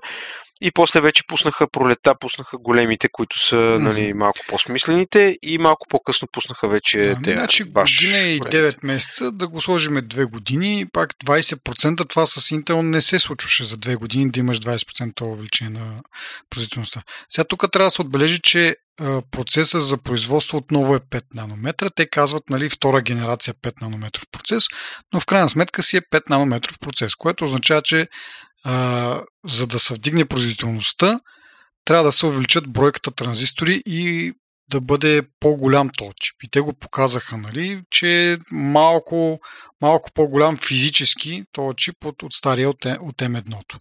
Нали, докато ако, беше свали, ако бяха свалили нанометрите, можеха в същото пространство да вкарат повече транзистори. Нали? Това, как сме говорили няколко пъти, обославя вече за същата за същия енергия, за същата енергия, имаш повече производителност и така нататък и така нататък. Сега, тук малко нещата са изкривени, но въпреки това те, понеже, нали, пак казвам, имат повече просто транзистори и имат явно достатъчно а, възможност да ги охладят. Малко ще говорим за самите компютри, в които се ползват. А, могат да си го позволят малко по-големия чип, малко по-топъл чип и да увеличат и тая производителност, както казахме, двайсет процента при Си Пи Ю задачи и три до трийсет и пет процента при Джи Пи Ю задачи. Сега при Джи Пи Ю-тата имаме две допълнителни ядра. От, а, мисля, че от, от осем на десет скачат стандартно, докато при Си Пи Ю-тата си същите като бройка, но са, нали, архитектурата е малко по-добра, нали, това е базирано на петнайсет, докато, а, докато М едно беше базирано на, на четиринайсет. Така че има някакви леки подобрения там. И това всичко, като се събере на едно, прави около двайсет процента по-производителен а, чип. Което... Само една поправка. седем най-базовия М едно е с седем Джи Пи Ю ядра. А, да, да, да, защото едното примерно е изгоряло там нещо и не, нали, ние сме говорили за това, но да, окей. Но ако говорим за, нали, да, малко над стандартното е с две повече. А, другото интересното е за, не знам ти дали го спомена, за memory бендовете, че е петдесет процента повече. Uh, т.е. самата, самия обмен на информация между uh, чиповете, нали, процесори, Джи Пи Ю и RAM-та е петдесет процента по-бърз. Нали, цялото това нещо спомага в крайна сметка то, то чип да бъде, да кажем, между двайсет и трийсет и пет процента по-бърз от М едно, в зависимост, нали, там какво се, какво се прави на него. Така че не е да кажеш лош, както кажа ти, М едно също не, не означава, че е лош процесор. Тук вече идва, според мен, т.е. ти не може да си избереш процесора в изолация някаква, нали, в вакуум, както се казва. Ти, ти го избираш в комбинация с реално ам, с компютъра, на който ще върви. В случая, нали, MacBook Air, той също е редизайнът. Нали. След малко може би ще говорим за него, но идеята е, че не може да си купиш стария MacBook Air, стария MacBook, дизайн, MacBook Air дизайн с новия чип или пък обратното. Новия дизайн пък с стария чип. Така че тук, нали, не, избора на, на чип или пък на компютър не е само заради едното или другото. Трябва да вземат внимание и двете неща. А, така, само още едно нещо имам за М две да, да спомена, че а, са и добавили допълнителни такива ядра за обработка на видео, хардуерна акселерация, които ги имаше по принцип в М едно Pro. Тоест, тук имаме някакви части от М едно Pro, които влизат при, при М две. Пак казвам, не са достатъчно, за да се изравнят производително с М едно Pro. Но, примерно за хората, които смятат да ползват М две а, машина за някакви, видео, за някакви видеообработки, това ще върши по-добра работа от, от М едно. Да, в смисъл, аз това имах предвид всъщност, че Мати го каза даже. По принцип М две видимо е по-добър процесор. Дори на тъпите графики на Apple, които видимо са тъпи. Нали. Но като цяло М едно, нали, няма да, да, да остарее по начина, по който остаряват. А, да, знам, аз не мога да кажа, че на Intel процесорите остарят по този начин. Нали, имам предвид, като излезе нов процесор на Intel и вече старите стават, нали, не, mm-hmm. неинтересни. При все че аз си купих ай пет, нали, процесор умишлено, който беше тогава девето поколение. Нали, на фона на ай седем или ай девет, нали, не мога да ги сравняваш като перформанс, но, нали, тук не, не, не мога да го направиш това сравнение, защото Apple тази година няма да ти пуснат четири процесора или три процесора са различни перформанси. Това да... вече са и различни класове, нали? ай седем и ай девет са просто не, не просто генерация и класове, така че... Да.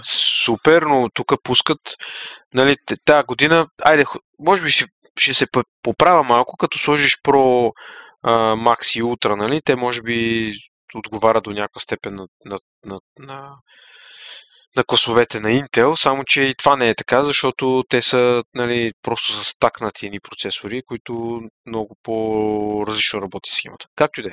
Спирам с тази аналогия, защото най-вероятно е грешна и най-вероятно някой ще ми се смее, че я казвам. Но това, което, нали, казваме, че М две по никакъв начин не е лош процесор, но ако си купите нещо семено, няма да ви е край на света, защото усещането, нали, да си купиш миналогодишния iPhone, защото примерно сега, ако ти кажа, искам да си купа iPhone, ти ще кажеш, изчакай есента, нали, да видим какви нови iPhone ще излязат. Точно. Нали, си, това, това усещане, нали, че ти, леле, сега ако си купиш М едно, каква грешка е, къде вече като има М две, нали. Просто за, за мен, за деветдесет процента от хората и повече няма, нали, да има а, проблем. Да. Пък в М две мога да върши шест К, а, нали, mm-hmm. Има съпорт за шест К дисп, а, дисплей. Нали, което... но, но то още повече, че има разлика и в, в цената, нали, което пак а, нали, това с изчакването за по-новия модел валидно за телефоните, защото обикновено новия телефон е на същата цена като стария, просто изчакваш два-три месеца и за, за същите пари, които би похарчил сега, ще вземеш по-новото. Но при, специално при MacBook Air цената се, т.е. там Там играе и цената, защото MacBook Air с М едно остава да се продава на хиляда долара, както се е продавала и до сега. Тоест няма намаление на цената. А новия MacBook Air с М две, той е с двеста долара по-скъп. В смисъл хиляда и двеста долара струва. Така че пак тук не мога да кажеш, изчакай по-новия да го купиш, защото по-новия ще струва по-скъпо. И ти ако, ако по-стария ти върши работа и не ти се дават повече пари, нали, сравнението е съвсем различно и, нали, и от тази гледна точка, това искам да кажа. А, и така, а, нещо друго за, за специално за, за процесорите да, да кажеш или ще минаваме към, към компютрите, в които се ползват в крайна сметка? Ами, няма какво смисъл. Видимо е, нали, по-добър процесор, mm-hmm. трябва да се види, да се пипне, няма как, нали, на, на картинка да се изкоментира адекватно. Така че мога да споменем, ако искаш лаптопите. Ами да, то малко го казахме, но да, има нов MacBook Air, който е редизайнът като външен вид а, и съответно прилича доста повече на а, тези MacBook, MacBook Pro, само че по-тъничък, нали, смисъл малко по-сплескане, но пак така една малко правоъгълна форма има, малко по-рабата, няма го това скосяване или как да го нарека, което преди се правеше, нали, с цел да изглежда по-тънък това MacBook Air. Сега, както казах, по-правоъгълна форма, но просто по-тънък от MacBook Pro, тези четиринайсет и шестнайсет инчовите. Но и на практика предния модел си беше интелския, интелския дизайн, просто с сменени вътрешности. Сега вече е редизайнът с, нали, с Apple-ския силикон, предвид, нали, какви нужди ще има той, нали, охладителни и така нататък. А, малко по-голяма батерия мисля, че имаше. А, и другото, което е интересно е, че в същия, така се каже, външен м- как да кажа, размер а, са успяли да вкарат малко по-голям екран, като са намалили безелите и имат един ноч там за за камера. Значи хората, ако следят от малко повече време Apple и са видели новите MacBook четиринайсет и шестнайсет, ми това е също на практика. Смисъл пак така с ноч а, и с а, тънки безели, за да постигнат малко по-голям екран в по-малко тяло. Те ми ще казаха двайсет процента по-малко е като обем това нещо. Нали, което говори, че въпреки, че на външни размери е Тоест, как сега да го обясня, на ширина, височина или там, как, как да го кажа, едно и също, дебелината му е по-малко. Другото интересно е, че има MagSafe и съответно двата порта, които по принцип има, Ю Ес Би-C там или Thunderbolt, могат да се ползват за, за някаква периферия, докато захранването преди беше, нали, през единият Ю Ес Би порт беше заед от това да, да, да захранва лаптопа. Сега си има отделен порт и то MagSafe, което е готин плюс. А, друго нямам аз специално за MacBook Air, както казах вече цената му е хиляда и двеста долара, което е по-скъпо. Mac, MacBook Air с, с М едно си остана хиляда долара. Тоест няма го това, което е, както пак да кажа, с телефоните, като излезе новия телефон, стария модел а, се предвижва малко по-надолу по стълбицата с намалена цена, нали? Тук, ако искаш ефтино, си купуваш а, по-стария модел, който казахме, никак не е лош, нали? Просто е а, влиза тук и различния дизайн. Нали? Дали би искал по-модерния дизайн, по-новия, така с тези тънките безели, по-ярък екран и така нататък, или това не ти е чак толкова важно и си купуваш ем едно MacBook Air. Знаеш, аз ко се замислих. Те не, няма iMac, не iMac, Mac Mini. А миналата година, като пуснаха ем едно-то, Mac Mini-то беше обявено в началото още. А-а. И това е нещо, кое, което ми е интересно, защо сега така са решили да направят. Ами, Ням... той... Да не спекулираме, разбира се, но защото това ще отнеме още един час. Това е интересно и с MacBook, не MacBook, ами Mac Pro, какво се случва, ама след малко ще си кажа моята теория. Да, а, кажи сега за специално за... А, това е, това е смисъл, защото беше Air и аз се замисли, че Air и Mini, uh-huh. а пък сега са пуснали Pro и Air. Да. Мисля, че Pro-то го пуснаха тогава малко по-късно също. А, нямам спомен, но сегашното Pro е по дизайн е също като предишно, т.е. не правят абсолютно също като с MacBook Air с нов дизайн, което, не знам, може би този компютър е на доизживяване някакво или чака все още някакъв редизайн да му се случи, въпреки че те, ако искаха, можеха да, да ползват, ма те какво да ползват, MacBook четиринайсет Pro, а тогава как ще се различат от него, не ми е много ясно. Държат го още това.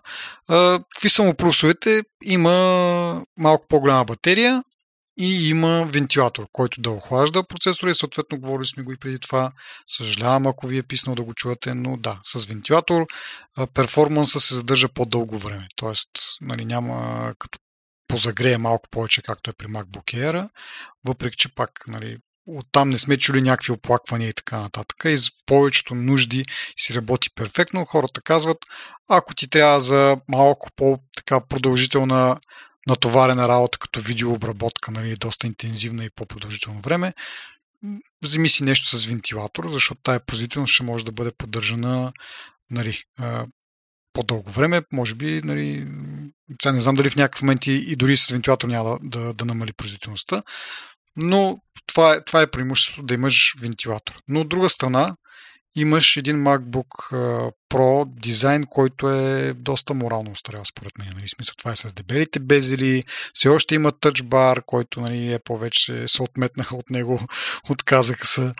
А, така че и е колко сто долара по-скъп е от MacBook Air. Но пак казвам, за това нещо получаваш нещо. Сега зависи дали дизайна е окей. За, специално за човека, който е тръгнал да си купува такова нещо. А, мисля, че четиринайсетката е доста по-скъпа, така че не може да се даде съвет, купи си направо четиринайсетка, ако толкова много искаш охлаждане. А, така че да, всеки сам си преценява обществото. Аз не мога да кажа, че MacBook-а също си прав, тия безели малко по-така, ама те по-скоро е за мостра това цялото нещо. Така, така го усещам. Ми не, в смисъл, на софтуерната конференция вече на, на, показват втори процесор с а, нали, някакви компютри, които така, ми, така ги усещам аз малко като мостра да, да усетиш, нали, да имат какво да покажат на, на разработчиците. М- може би тази година никой MacBook Pro няма да има редизайн. Еми, те MacBook Pro-тата, в смисъл тия четиринайсет и шестнайсет, скоро ги редизайнаха, така че не мисля, че ще ги пипат. Но този си е с дизайн от не знам от колко години е това нещо вече. В смисъл, от как са тъчбара е сигурно на пет шест седем години. А виждаме вече другите, нали, смисъл, аде, нали, ние преди сме говорили, нали, промяната само в, с идеята да бъде променено нещо, не винаги е плюс. Но се вижда с другите, които и MacBook Air сега и преди това четиринайсет шестнайсет инчовете MacBook Pro, а, като ги поставиш много друго и, нали, личи си вече, че, че, че е дъртичко това нещо.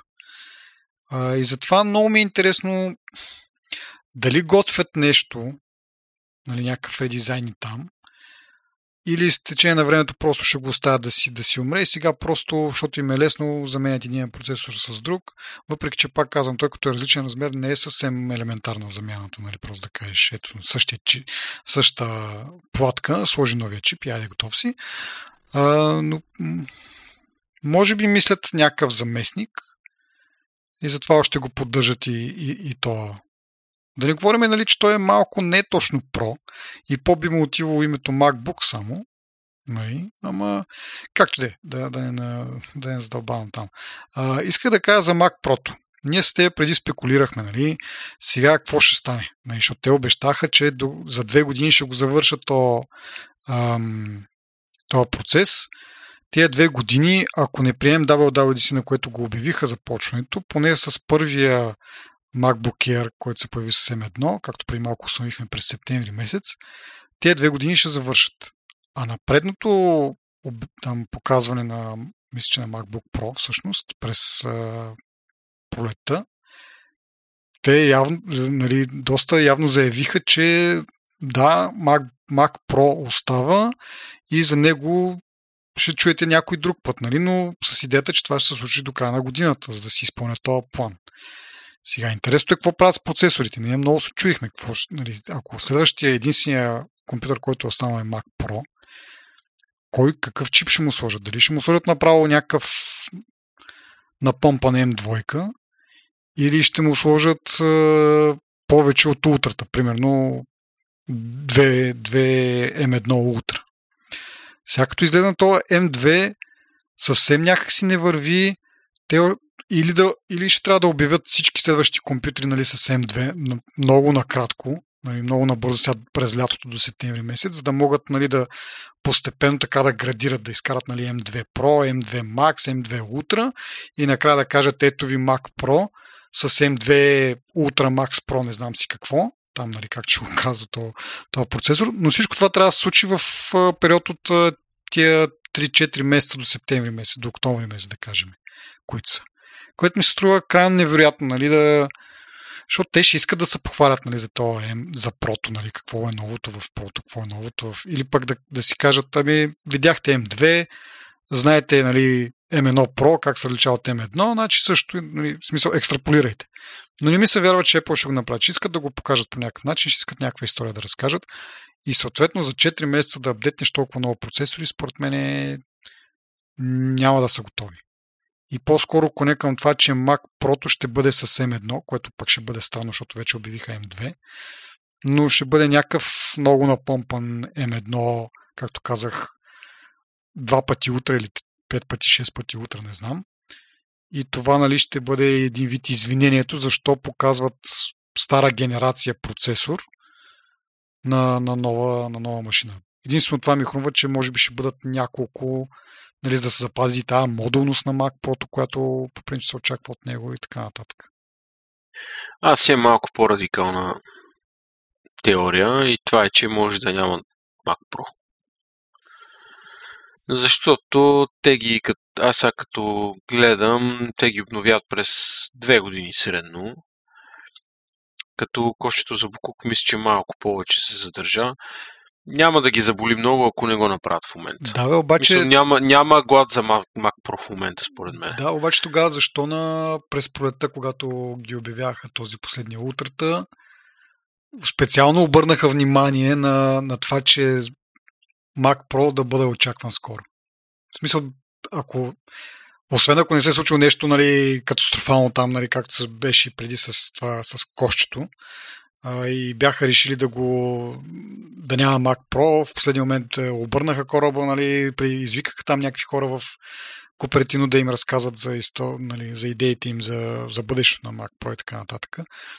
Но за три месеца, нали, така генерално да, да сменят посоката от това, че чакайте Mac Pro, пък сега изведнъж да няма Mac Pro. Не, не е по-еплско, нали? Това не е Samsung, дето говорихме преди някакво време, че ще ви покажем новия чип, ами всъщност няма ви го покажем, даже и презентация няма да имаме и няма даже да ви кажем, че няма да имаме презентация, чакайте си там на, на Zoom-а. Нали? Не, не, не е стила на Apple това нещо, според мен. Абе да, бе, ма ще стане нещо като с кошчето, според мене, което впрочем шест години не е било обновявано почти. Ма въпрос е, М, какъв процес, какъв какъв процесор има те готов, който могат да го забият веднага и да кажете, това е Mac Pro. При положение, че пуснаха а, Ultra, който явно картинки. Да. Еми, според мен ще бъдат няколко Ultra. Както и преди имало и... с не знам колко нали, процесора, с пак всеки процесор с не знам колко ядра от тези Xeon-ите като ползваха. Те още ползват, нали, Mac Pro все пак още се продава с, с интелски процесори с тези Xeon-и, които са няколко, мисля, че на брой можеш да си, да си купиш. Има логика в това, на, което кажеш. Това може би най-логичното е това. Защото докато стигнат М две утра, освен ако нямат готов процеса, който...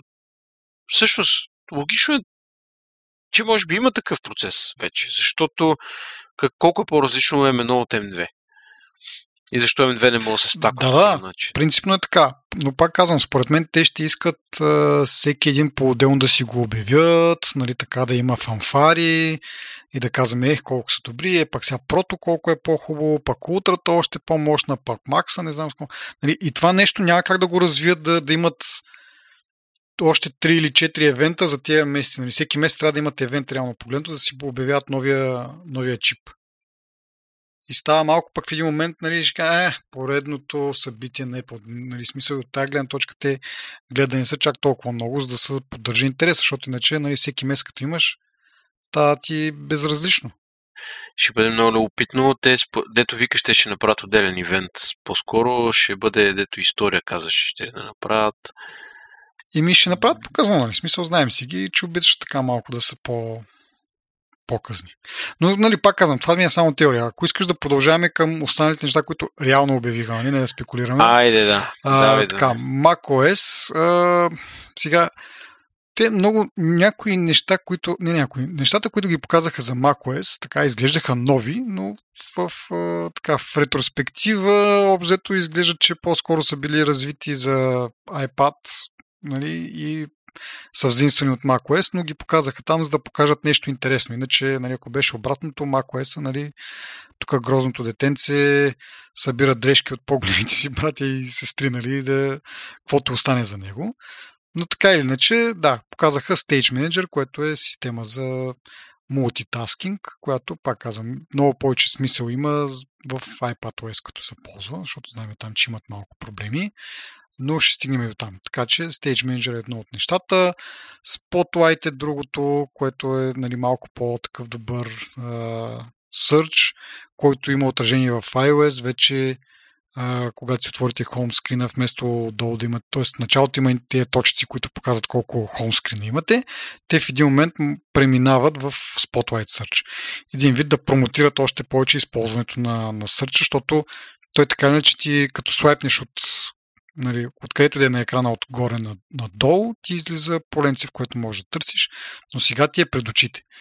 Сега тук има някакви спекулации, че може би, нали, това е един вид предвестник, че Apple ще влезне и в search бизнеса, ще си направи собствена търсачка и сега тук един вид натренирва някаква търсачка или нещо от този род. А, не знам, ще видим, ама не кой знае какво, нали, че имаш някакъв вид търсене. Не знам, аз ако съм пропуснал някакъв детайл, но на мен поне ми се струва някакси доста елементарна функция. Ти ползваш все пак macOS, може да кажеш колко важно е това като, като цяло. Честно казано, поне в моя опит изобщо не е важно.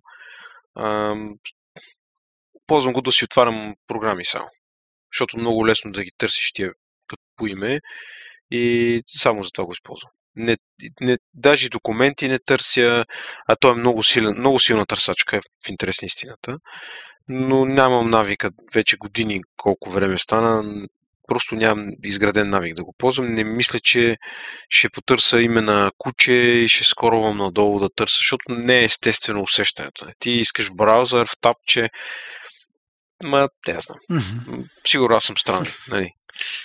Еми, да, аз от време на време ползвам Search, защото ми е по-лесно, как да кажа, ползвам този Spotlight Search за, за Web Search, като, нали, вместо да отварям а, Safari, нов таб и там да търся, просто си търся в Spotlight и като, нали, съответно то, ми, то са пробва, нали, там Siri Knowledge, еди какво си, изкарва някаква информация, но си има и като шортка да ти отвори директно нов таб в Safari с да търси в търсачката. Така че аз по този начин го ползвам. Но това е на iOS, нали? Сега на, на, мисля, че на macOS реално погледнато този Spotlight Search не тъ редиректва по някакъв начин към Web Search. Или има такива пак? Има опция. А, а. Това, което виждаш в iOS е горе-долу същото, mm-hmm. нали? В смисъл имаш опция да цъкнеш на страница или зависи какво е намерило, нали? Да. Но това, което те го рекламират в момента е доста сериозна търсачка, нали? Като а, как да кажа, като възможности, като подредба, като начин да ти презентира информацията. Ти можеш в тази търсачка да напишеш, да търсиш примерно пет плюс пет колко е.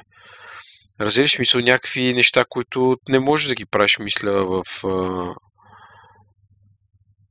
Да, не можеш да ги правиш. Да. Ми... А, можеш, е. Можеш да ги правиш.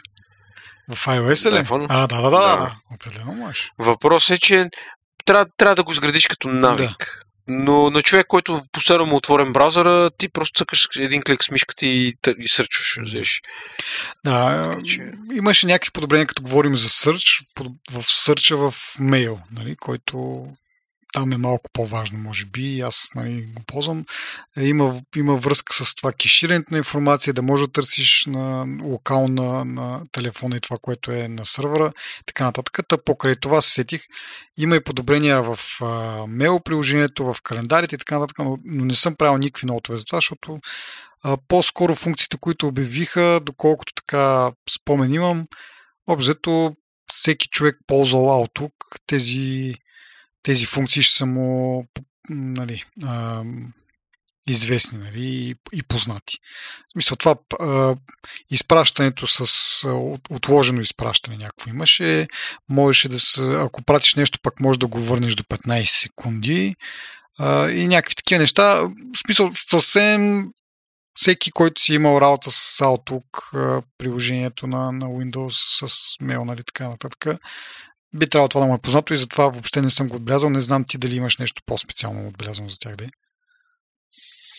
Много як фичър има да ползваш камерата на телефона ти за камера. А, да, да, да. Това е всъщност е голям, голяма работа, защото а, нали, сега трябва да жертваш телефона. Да, да, точно това ще я да кажа. В смисъл, от една страна първо е признание, нали, че камерите на на лаптопите или там на, на компютрите не са добри.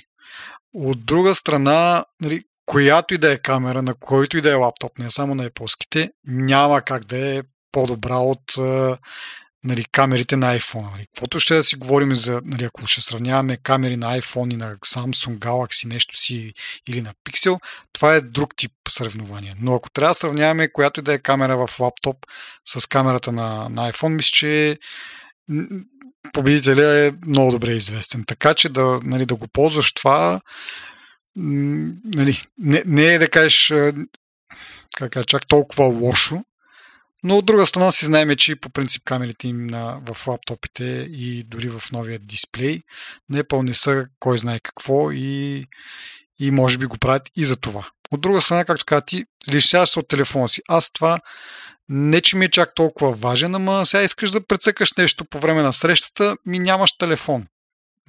Или, или можеш да го ползваш с някакъв резервен телефон, ако имаш, така или иначе. И много държиш да се виждаш по толкова добър начин. Не знам, аз на моя Windows-ки лаптоп не, не мисля, че камерата е кой знае какво, но мисля, че върши смислена работа. И не мисля, че има нужда да, да жертвам, пък било той някакъв iPhone, който не ползвам. Нали? Сега специално да го ползвам за, за камера, чак толкова не има нужда, както е казал Шопа. Ама той има нещо друго интересно там. Писат и гости, това като такова. Самата камера на тези, които са широкоъгълните камери, като го сложиш, той прави една странна компютация. Може, значи с едната камера те гледа директно в лицето и те показва, а с другата широкоъгълната камера ти снима в ръцете. Какво правиш? Обаче, понеже целият кадър е широкоъгълен, който най-вероятно ще включва и тебе, и тавана, и масата, компютацията изрязва само тази част, която е на масата и показва реално, нали, смисъл, много интересно е измислено това. Това е готин фичър. Да, безспорно е готин, обаче не... колко, колко ти е полезен, в смисъл, стандартно в работа ти, колко често се налага да показваш какво правиш с ръцете си, докато си на някаква видеосреща. Сега, това, че ти не го използваш, не означава, че няма use case, но не, чакай аз преди... знам, че има use case. Въпросът е колко е разпространен. Защото ако се прави за някакви ютубъри, които искат едновременно да, нали, да, да, да като ревюрят някакъв продукт, едновременно да се виждат те и в същото време да се вижда какво правят с продукта, примерно, или някакъв анбоксинг, или, да я знам, може дори някакви а, геймери, такива, нали, които искат да покажат едновременно реакция на лицето, докато играят нещо и в същото време как го играят. Ама това не... Да, я знам, не мисля чак толкова много... Нали, аз изхождам от тази корпоративна среда, в която ти си среща. В повече случаи камери не се ползват, но като се ползват камери, не се виждате вие, нали, някакви... Нали, сено, да, да, си, да се преструвате, че сте заедно, нали, физически. А, но толкова много не мисля, че трябва да се вижда какво правиш с ръцете си. Значи, аз съм съгласен и подозирам, че причината е следната. Първо са го направили, защото е готино. И е, защото те по принцип, това ми липсваше от едно време, човек. Да имаш някакви дребни нещица, които ти никога не ги ползваш, но знаеш, че са там. Нали? И сега, ако мога да свикнеш да ги ползваш, още по-добре. Това конкретно с камерата, по-скоро мисля, че са го направили, защото могат да го направят. И второ, не са го направили, за да гонат някаква група хора, които, нали, да кажеш, ето сега осемдесет процента от хората, нали, да е оправдан високия процент на хора, които го ползват. Имам предвид високия процент на хора, които го ползват, да оправдава съществуването mm-hmm. на тази функция. Но това не го прави по-малко яка функция. Да. Не, не, як си я пак казвам, но просто колко, колко е приложимо. И второ, нали, пак да кажа, лишаваш се от а, вероятно, нали, сега някой има втори телефон. То това е, то това е минуса, че трябва да си закачиш телефона и примерно да си, нали, това е гадно. С това съм съгласен, Та, като цяло е яко. Напълно да си в, в среща, не да, да цъкаш, да мултитаскваш. Но забележи, че пускат нов аксесуар, да, да. който ти държи телефона, така че само, само това е добра причина да го правят. Да, да си продадат аксесуарите. А, да. Добре. А, другото, което е за, за macOS, са Passkeys. А, нали, това, което говорихме преди няколко епизода, Uh, където заедно с Microsoft и с Google се засили да премахват паролите. Uh, интересното случай е, че показаха как ще се случва, когато ти си uh, примерно, записал, абонирал си или създал си акаунт през телефона и речеш да го използваш през компютъра. Как това се случва? Значи, ако ти е Mac компютъра, нямаш никакви грижи, защото те неща се синхронизират чрез iCloud Keychain uh, и това ще работи, нали? Съответно на компютъра трябва да имаш някаква аутентикация, но те повечето, нали, в последно време ги правят с фингърпринти, така че няма грижи там. Сега въпрос е, когато си се регистрирал, нали, си създал акаунта и съответно там двойката ключове, които са за криптирането са създадени на телефона, но искаш да влезеш от Windows компютър, показаха това, че се случва като се визуализира един кю ар код и в същото време обаче трябва между компютъра и телефона да има Bluetooth връзка, което, нали, да покаже, че всъщност ти си в близост до компютъра, а не някой се опитва да те хакне, нали, да ти използва, знам ли, пас, паския, но отдалечено. Така че да, това беше интересно за мен да видя как става на различни платформи. Явно няма да имаш, или поне за сега не знам дали, дали ще може да се създадеш като а, вторичен паски от компютъра, а просто с а, аутентикация с, с телефона и реално ще се премахне нуждата от two-factor authentication по този начин. Ето това е а, да, не е някаква нова а, технология, която всъщност ще ти влезе в някаква потреба, нали, адекватно. Което, да. Ще видим как ще стане, де, защото аз не съм сигурен, че корпоративната среда... Нали. Ще скочи бързо на този влак, да. Вярно е това, но пак поне за личните неща, ако можеш да го, да го ползваш, ще бъде удобно, защото, нали, пак да кажа, първо нямаш парола, която да бъде хакната или фишната или нещо от този род. А, сигурно е. Второ е по-удобно. Ние с тебе говорихме един път, мисля, че за това, като си караш паролите в keychain-а и с това може да си сложиш и two-factor authentication кодовете и директно, директно ти ги налива от телефона. Не е нужно да превключваш приложения, да копираш кодове и така нататък. Не знам дали го говорихме в подкаста или така лично. Да, но е много по-удобно по този начин. А сега, нали, реално погледното нямаш парола, всичкото е в една стъпка. Нали. Един вид, това, че имаш устройството в тебе и можеш да се аутентикираш, нали, пред него, с, дали с фингърпринт, дали с лице, е достатъчно да, да ти отключи дадения сайт.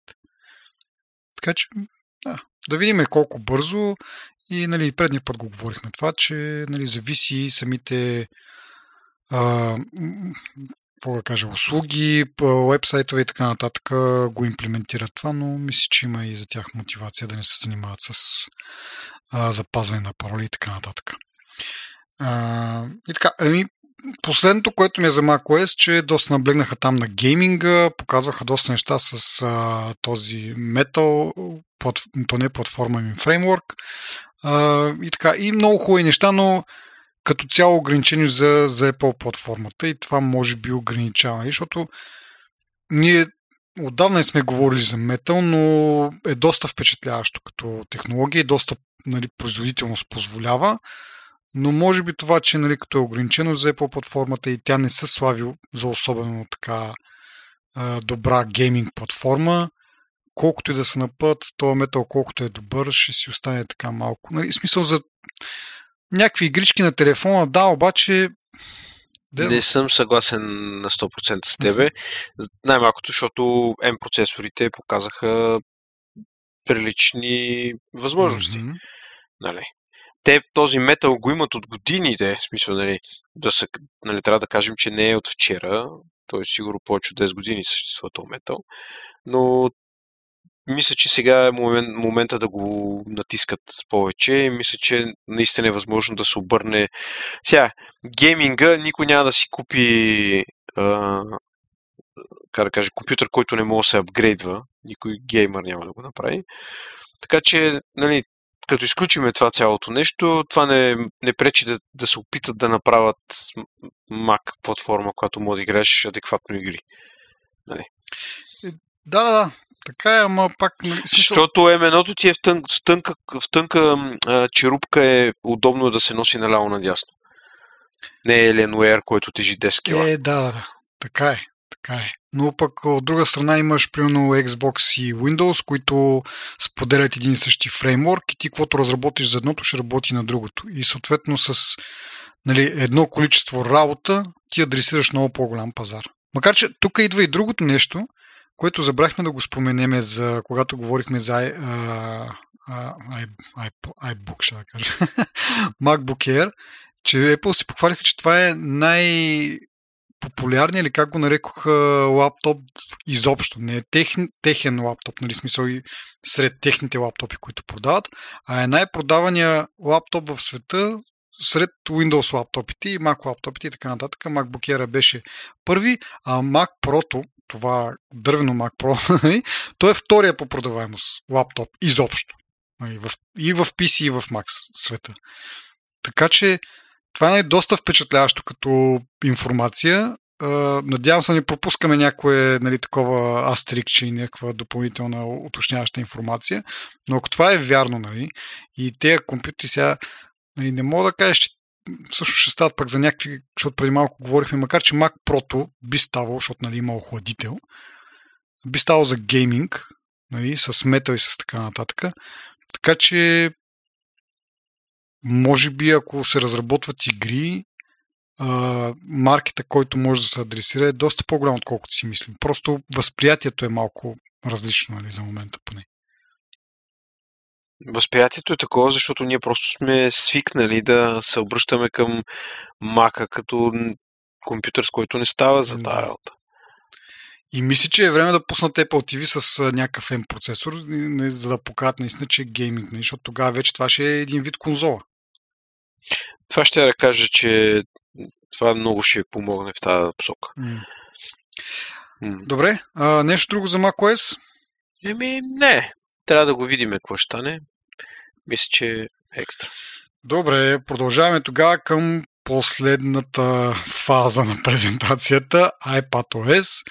А, както казахме, доста от нещата, които в macOS ги представиха, всъщност изглежда, че са били разработени за iPadOS, а, но нали, включиха macOS-а преди това, за да има нещо интересно да кажете и за него. А, от друга страна, мисля, че не случайно iPadOS-а го оставиха за накрая, защото на пръв поглед може би не изглежда чак толкова важно, обаче ми се струва, че с този релиз и с тези неща, които са направили, малко по-малко тръгват към това бъдеще, което с тебе сме си говорили, нали, за а, подсилването на iPad-а, нали, да го направят действително компютър, нали, както бяха засили по едно време и маркетинг а, беше им такъв и ние с тебе сме си говорили, нали, че ужасно мощен хардвер, нали, особено нали, а, вариантите, които използват ем едно чип, но в същото време софтуера го предава. В случая обаче пуснаха някои неща, които говорят, че май тръгват към, към това да го направят малко по-потентен този хардвер. Говоря, нали, пак за Center Stage, което позволява такъв малко по-смислен мултитаскинг. Отделно вече поддържа външни монитори, не като да, да е огледален образ на, на таблета, а си е като разширен екран. Нали. Сега малко ми е интересно, ако нямаш мишка, защото нали, те, това, което показаха, там с мишката драгваш някакви прозорци, напред-назад ги разсвърляш. Ако нямаш мишка, нали, някакъв друг pointing девайс, а разчиташ само на тъч, как, как става това? Нали? Смисъл, как примъкваш прозорец към към а, дисплей външен и как го управляваш там нататък. Защото мога да си представя, че мога да го фанеш с тъч и да го примъкнеш, обаче след това как а, работиш с него не ми е много ясно. Може би ако нямаш закачена клавиатура и мишка към iPad-а, а, автоматично като включиш дисплей пък ти, ти го включва в mirroring мод. Не съм много убеден, но според мен си може с тъч да си работи. Сам, самият начин, по който е организиран. Значи, първо искам само много важно нещо да кажем, че по-интересните неща и по-про-ориентираните неща са, нали, а, а, а, са направени за а, таблети с ем едно. Mm-hmm, да, да. Така че това е много важно да се каже, защото, нали, да речем, а, То, това, това поддръжка на външния дисплей, това е само за ем едно, Stage Manager е само за ем едно. А, те са си ексклюзивни, нали, ем едно Pro, mm-hmm. iPad, а, ем едно iPad Pro. Ама не, има, има и iPad Air с ем едно, което мисля, че и там ще работи това. Мисля, че го бях казали ем едно iPad. Не уточняваха дали е Pro. Поне така си спомня. Ама може и аз да греша. Няма значение. Идеята е да, както казваш ти, че тези функции са а, налични само при, да кажем, по-мощни iPad-и и това в смисъл напълно логично, защото тези функции са така граничат с desktop performance и съответно ти трябва desktop чип, който, нали, знаем е ем едно-то какво е. Нали. А, там имаш, нали, за да можеш да визуализираш повече от едно приложение наведнъж, както по принцип, нали, iPad-а, като включиш едно приложение, то е full screen. Сега с Center Stage ти позволява, мисля, че до четири приложения на екран, т.е. ако вършиш и външен екран, до осем приложения едновременно да боравиш с тях. Съответно, там вече изискванията за рам се увеличават. И имайки предвид, че ем едно-то по принцип е, нали, десктоп процесор, той идва минимум с осем гигабайта рам. А, да не кажем, че по-големите iPad-и с, нали, там беше това странното, че като си купиш iPad с по-голяма памет, нали, по-голямо дисково пространство, той идва и с повече RAM. Мисля, че шестнайсет може би беше максимума. Да, ем едно максимум е шестнайсет. С ем две го увеличат на двайсет и четири, както де. А, та, нали, оттам идва първото, че за толкова много приложения едновременно да, да боравиш с тях ти трябва повече RAM. И второто нещо е, че вече има Uh, такъв слаб файл вече ще прави iPad о ес шестнайсет на тези системи. Какво имам предвид, че до момента дори да имаш мощен процесор, не можеш да боравиш с ново приложение, нали, дори да имаш и осем или шестнайсет гигабайта RAM, в един момент тая RAM ще бъде изчерпана, ако отвориш много приложение. И когато бъде изчерпана, до момента как процедира uh, операционната система, почва да, да убива приложения. И в крайна сметка, дори едно приложение да остане активно, което ти работиш на него, ако той иска повече рам, да кажем някакъв Photoshop, то ще на практика за тебе това ще изглежда като краш. А то просто изчерпва уръмта. То, то пак си е краш, да. А сега с слапа, когато постигнеш, нали, такъв резултат да вземеш всичката физическа рам, операционната система ще почва да прехвърля, нали, някаква част от нещата, които са в ръмта, в този слаб, което, нали, е... Знаем, е така работят десктоп операционни системи от, не знам, сигурно десетилетия, че и повече. десет години поне и нагоре.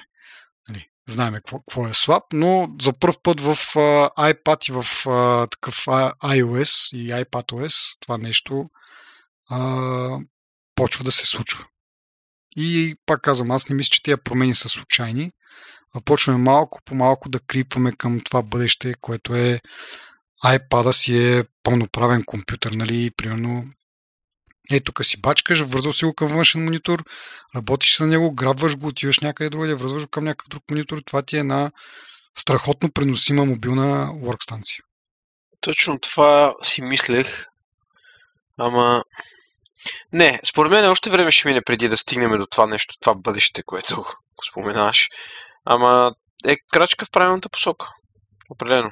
Надявам се скоро да го видим. Въпросът е какво ще се случи, като дойде този момент. Mm-hmm. Ние сме разсъждавали върху тази тема, ми сигурно имаме три часа, четири да. разсъждения. А, а има и още една бръмка в тази история и това са тези ам, десктоп клас апс, които, а, нали, това е как да кажа, една инициатива, която Apple са предприели, да си обновят а, приложенията за iPad-а.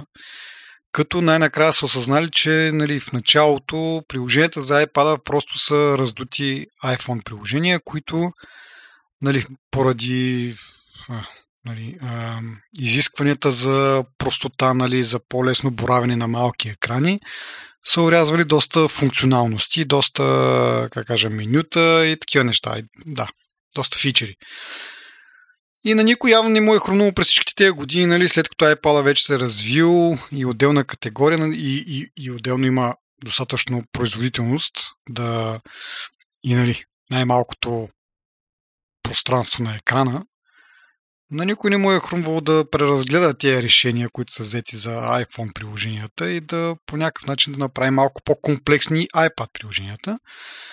Най-накрая са се сетили и са, нали, задали въпроса какво липсва от това iPad приложение, което може да се прави на, на macOS, и са обновили някои от тях, там календари, мейл приложения и така нататък.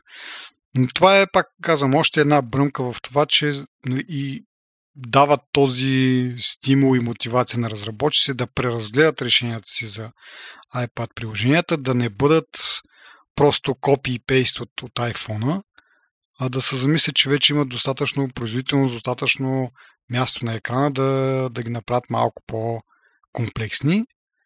И пак, нали, отива към това да, да може някой от iPad-ите, защото в същото време, нали, това е за нас е много вълнуващо, така да се каже, ние от доста време говорим, но някои хора не искат това. Искат си простотата на iPad-а.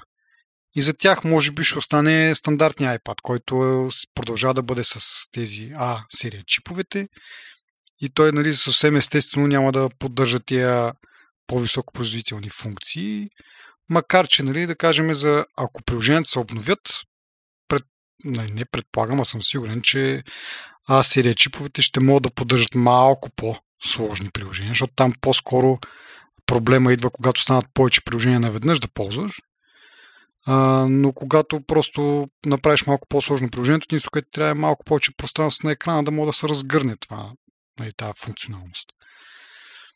Но да, и, интересно такова, как кажа, упражнение си направили, да, да се размислят, всъщност, ако нямаш а, този стереотип, нали, това ограничение, което идва от iPhone приложенията, какво би направил с iPad приложенията?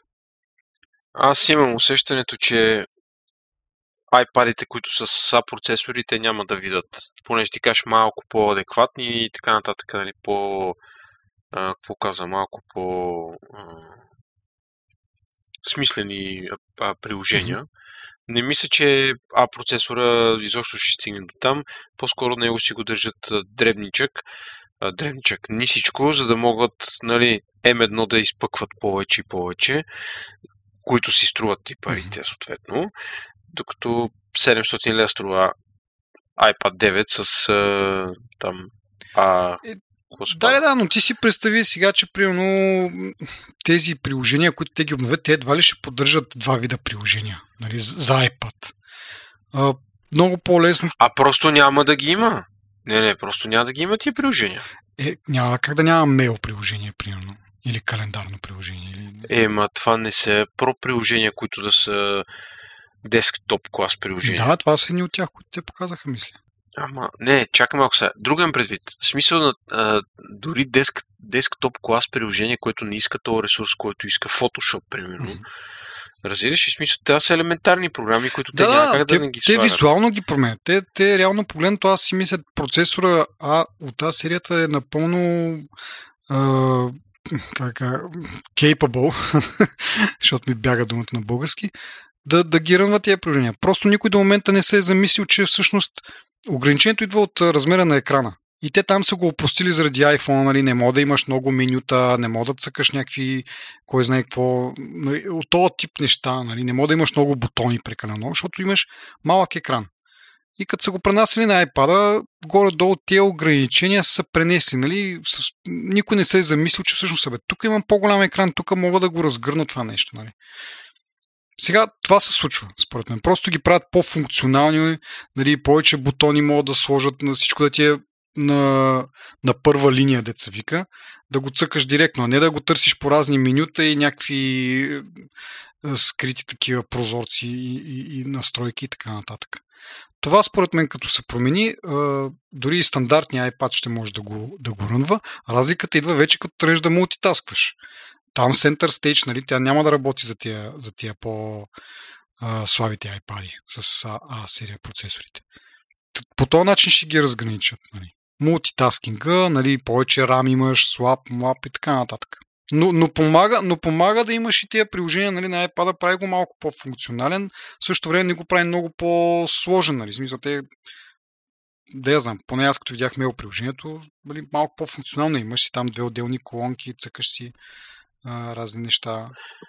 Добре, може би има някакъв резон в това, което казваш като цяло, но аз продължавам да си мисля, че, нали, какво ще, какво ще стане в момента, в който се доближи iPad-а, който и да iPad, до а, десктоп. Нали? И не говорим само за е, да отвориш една програма, която е десктоп класа програма, ами а, говорим за самото устройство като устройство хардуер, нали? Вече къде ще се намести това, защото ти отиваш вече в класа на лаптопите. И какво ще стане, дето ти викаш при малко метода, дали няма да отпадне лаптоп, те не са го обновили и си са дали ще наместят нещо там, нали? Защото иначе аз не мисля, че има много хора, които всъщност предпо... биха предпочели на моменти дървения интерфейс на iPad-а пред а, десктоп операционна система. Е, да, да, да. Ами не, смисъл да... Как се казва, всеки с вкуса си, според мен. А, но тогава няма да избираш на база на производителност, да си кажеш, абе, много ми харесва, нали, iOS-а, обаче е много дървена, не мога да си върша работа на нея, на нея и ще си... Много ми харесва iPad-а, но не мога да си върша работа на, на него, защото iOS е ограничен. И съм принуден да си ползвам а, лаптоп. Това ще отпадне тогава. За момента го има като, нали, нещо, което ти ти дава наклон, нали, на избора, но тогава ти ще кажеш, окей, харесва ми да работя на лаптоп, ще си купя лаптоп. Харесва ми да работя на, на таблет, ще си купя таблет, знаейки, че производителността е там, нали, и операционната система е поддържа тая производителност. Нали, имаш а, приложения, мултитаскинг, бла-бла-бла. А, от друга страна си казваш, има хора, които ще си кажат, не ме кефи тая сложност, не искам сложни компютърни истории, искам някакъв, някакво по-елементарно устройство. Купуваш си обикновения iPad, който я няма тая сложност. Според мен много, много елегантно се разделят по този начин нещата. Първо имаш сложност, ако си за, за по-елементарни неща, купуваш си обикновен iPad. А ако си за по-сложни work процеси, нали, workflow и така нататък, тогава вече почваш да, да, да, да, да мислиш. iPad ли ще ми бъде по-удобен или компютър? Нали? По тая линия вече се разделят нещата. И според мен няма едното да отпадне за сметка на другото, защото, както казваш ти, един си харесва да си работи на, на, на компютър, на лаптоп, друг си харесва на таблет. И ще има, нали, за всеки влак си има пътници, нали, както са казали хората. Според мен натам отиват нещата. Но няма да си ограничен от това. Искам да ползвам този форм-фактор, обаче той, примерно, операционната система е някаква детска и не мога да правя нещата, които искам да правя. Честно казвам, аз сега, сега да видим как са го имплементирали, но с това мултитаскинг и с поддръжка на външни екрани не виждам какво повече му трябва на, на таблета, нали, на, на, на iPad-а, за да стане някакъв стандартен компютър, който поне за нашата работа. Айде, сега, може би има някакви процеси, които, нали, някакви, някакви use case, които не е подходящ все още и трябва да се развие още повече. Но примерно за нашата работа, която, нали, ние цъкаме някакви мейли по цял ден и някакви ексели и тем подобни истории, с един външен монитор, нали, единственото, което е, ако, нали, все пак а, повечето таблети и iPad-и са десет инчови, нали, сега ти можеш да си купиш и дванайсет тринайсет инчов, нали. Единствено това е малко проблематично за момента, може би, защото все пак аз съм свикнал да си ползвам един голям монитор и, и монитора на, на лаптопа също го ползвам, въпреки че, нали, той е четиринайсет инча, но, нали, сравнено с десет инча си е доста голям екран. А, но, нали, пак казвам, тринайсет инчови iPad има. Не знам дали няма да направи по-големи от това. Според мен ще бъде малко излишно. И, и, и... Да, я знам, но пак казваме, за всеки влак си има път. Си може да има хора, дето да искат петнайсет инчов таблет и, нали, въпреки че е петнайсет инчов, пак да им е по-удобен, отколкото тринайсет четиринайсет инчов лаптоп да размъкват. Не, не знам. На мен е, примерно, на мо... не, на моя аз защо зеквам? Защото на моя iPad имам кейс някакъв, който наистина е от AliExpress. Нали, няма две мнения по въпроса. Не, не мога да кажа, че е по-удобно да го носа него, отколкото да си вземе лаптопа, който е твърд а, от двете страни, имам предвид гърба и това, нали, тук тай пада е мек. А, отваряш го лаптоп, нали, не трябва да разглабяш клавиатура, в моя случай трябва да я дърпам, да я намествам. М- не, не е това, което ти, което ти визира, нали, с екселските таблици, на, на теб ти трябва а, точност на кликането, според мен. Докато това не е, не е възможно в момента на iPad-а. Е, нали може да му закачиш мишка външна? Ти му закачиш мишка външна, ма тя не е, тя е едно кръгче. Тя не е мишка, поинтера не е с ъгълче, такова с остричко. И това създава доста... Плюс това той като, като минаваш с него върху имена на иконки или върху самите иконки, то се променя формата малко. Смисъл снапва тук, нали, на друго място не снапва, не се лепи и така нататък. Смисъл малко е стран, странно усещането. Не мисля, че... Нали, съгласен, съгласен съм, че вървим в тази посока, но не смятам, че сме там още, където можеш да кажеш, нали, че мога да го ползваш толкова про. Нали, в, по начина, по цял ден да го кликаш това.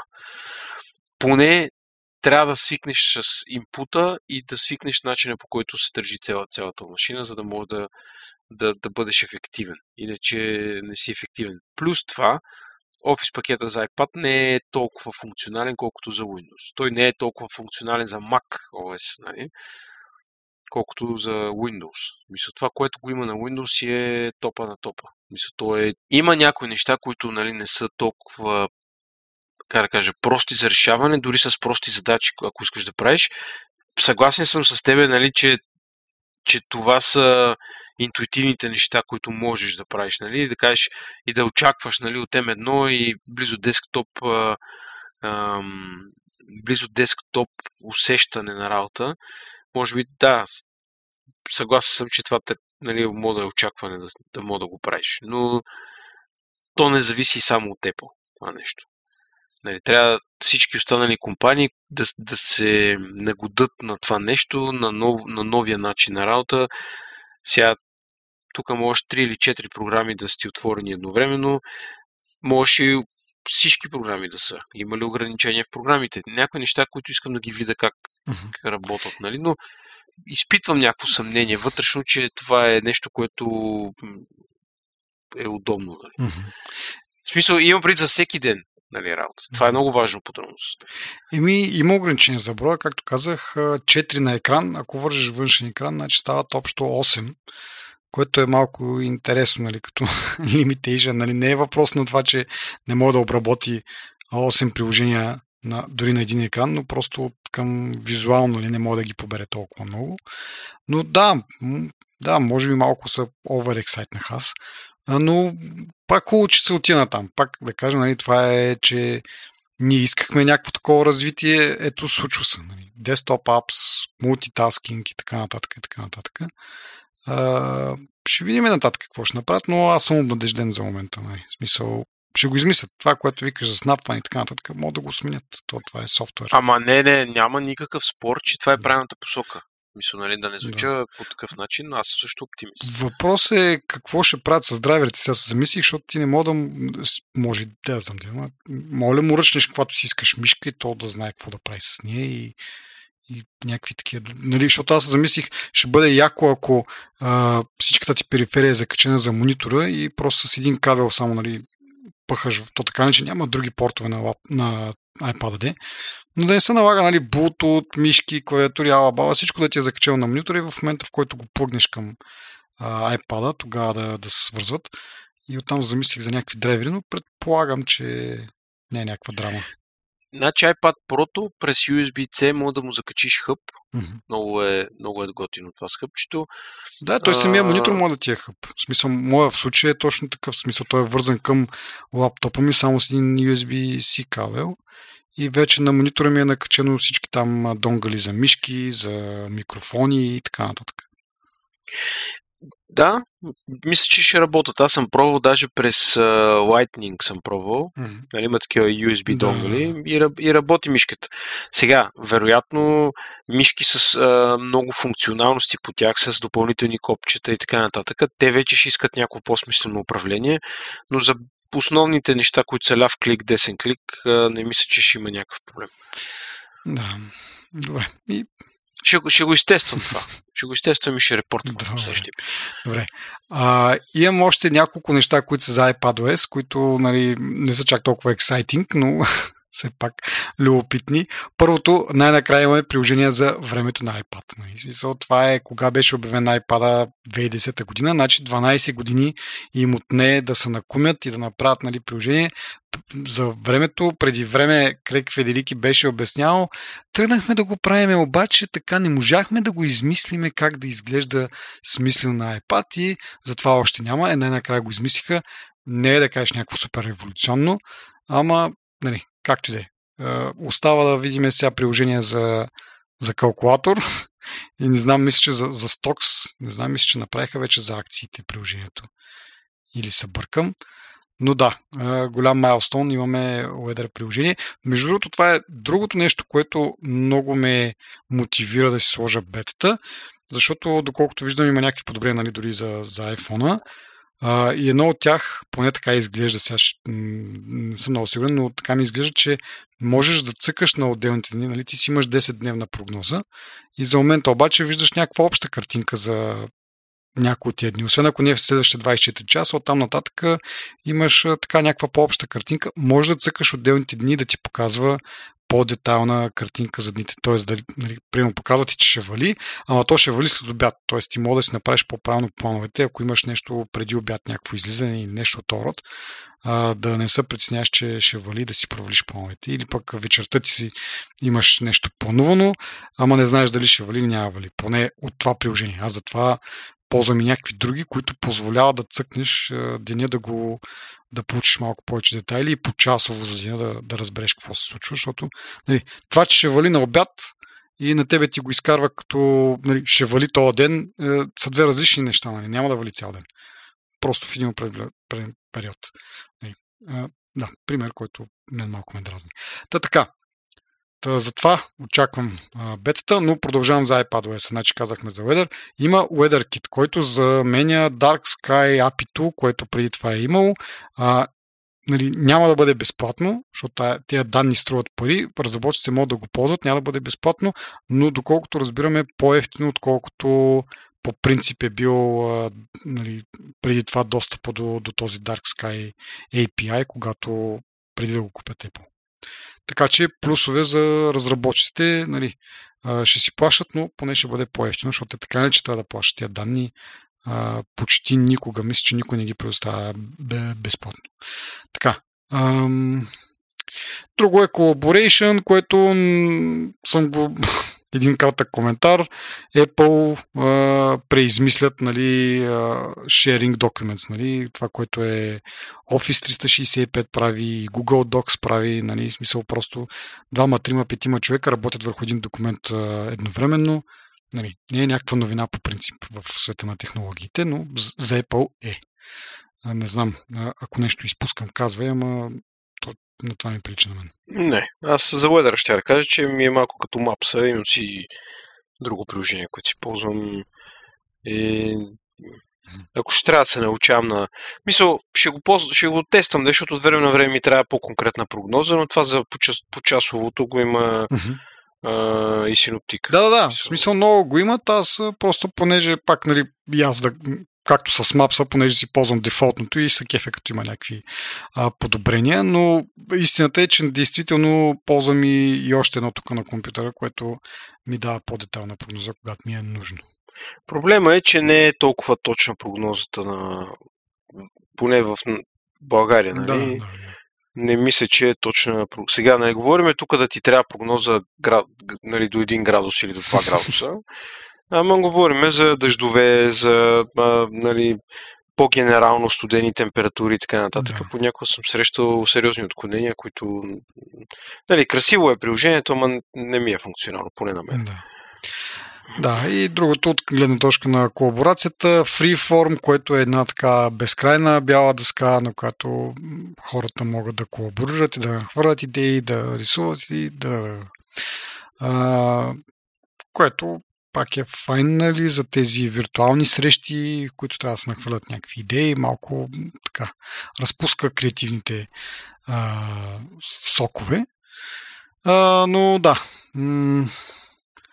друго, друго няма, мисля аз. Нещо ти? И на мен iPad о ес беше общо взето, как да кажа, в смисъл, тези функции, които вече ги споменахме, основните, другите са малко като iOS.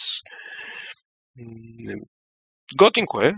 Ще аз му сложа бетичката, просто да мине малко време. Да, както казах, обещали се за юли, което малко в началото ме шокира. Викам, как чак юли, бе? Аз така, нали, бях само впечатлението, че е около седмица, десетина дена по принцип, но това е вече веднъж като тръгнат бетите, нали, като излезне а, тази... Девелопър бета и скоро след това излиза и публик бета, но първоначалният период си спомних, че е малко по-дългичък, но както казах, надявам се евентуално да, както са на миналия път, казват за юли, но го пуснаха последната седмица на, на юни и така, да разцъкаме някакви, някои важни функции. А, и така, и добре, това е всичко от нас. Малко по-дълъг епизод се получи този път. А, но да, няма как а, от а, събитие, което е почти два часа, час и петдесет минути, ние да го коментираме за по-малко време от това. Нали, нормално. А, благодарим на нашите слушатели, които са изтърпяли до тук. Благодарим на нашите патреони, които ни подкрепят, както и на нашите партньори от DevBG. Отново напомням и насърчавам всички наши слушатели да ни подкрепят, като ни пращат обратна връзка, а, какво можем да подобрим, ако пък всичко ни е супер, напишете ни ревю, споделяйте за нас, станете ни Патреон, за да можем допълнително да развиваме този подкаст в а, нови интересни посоки. И така, благодаря още веднъж а, за, за вниманието толкова дълго време, който е, който е оцелял до тук. Чао, до следващия път. Чао!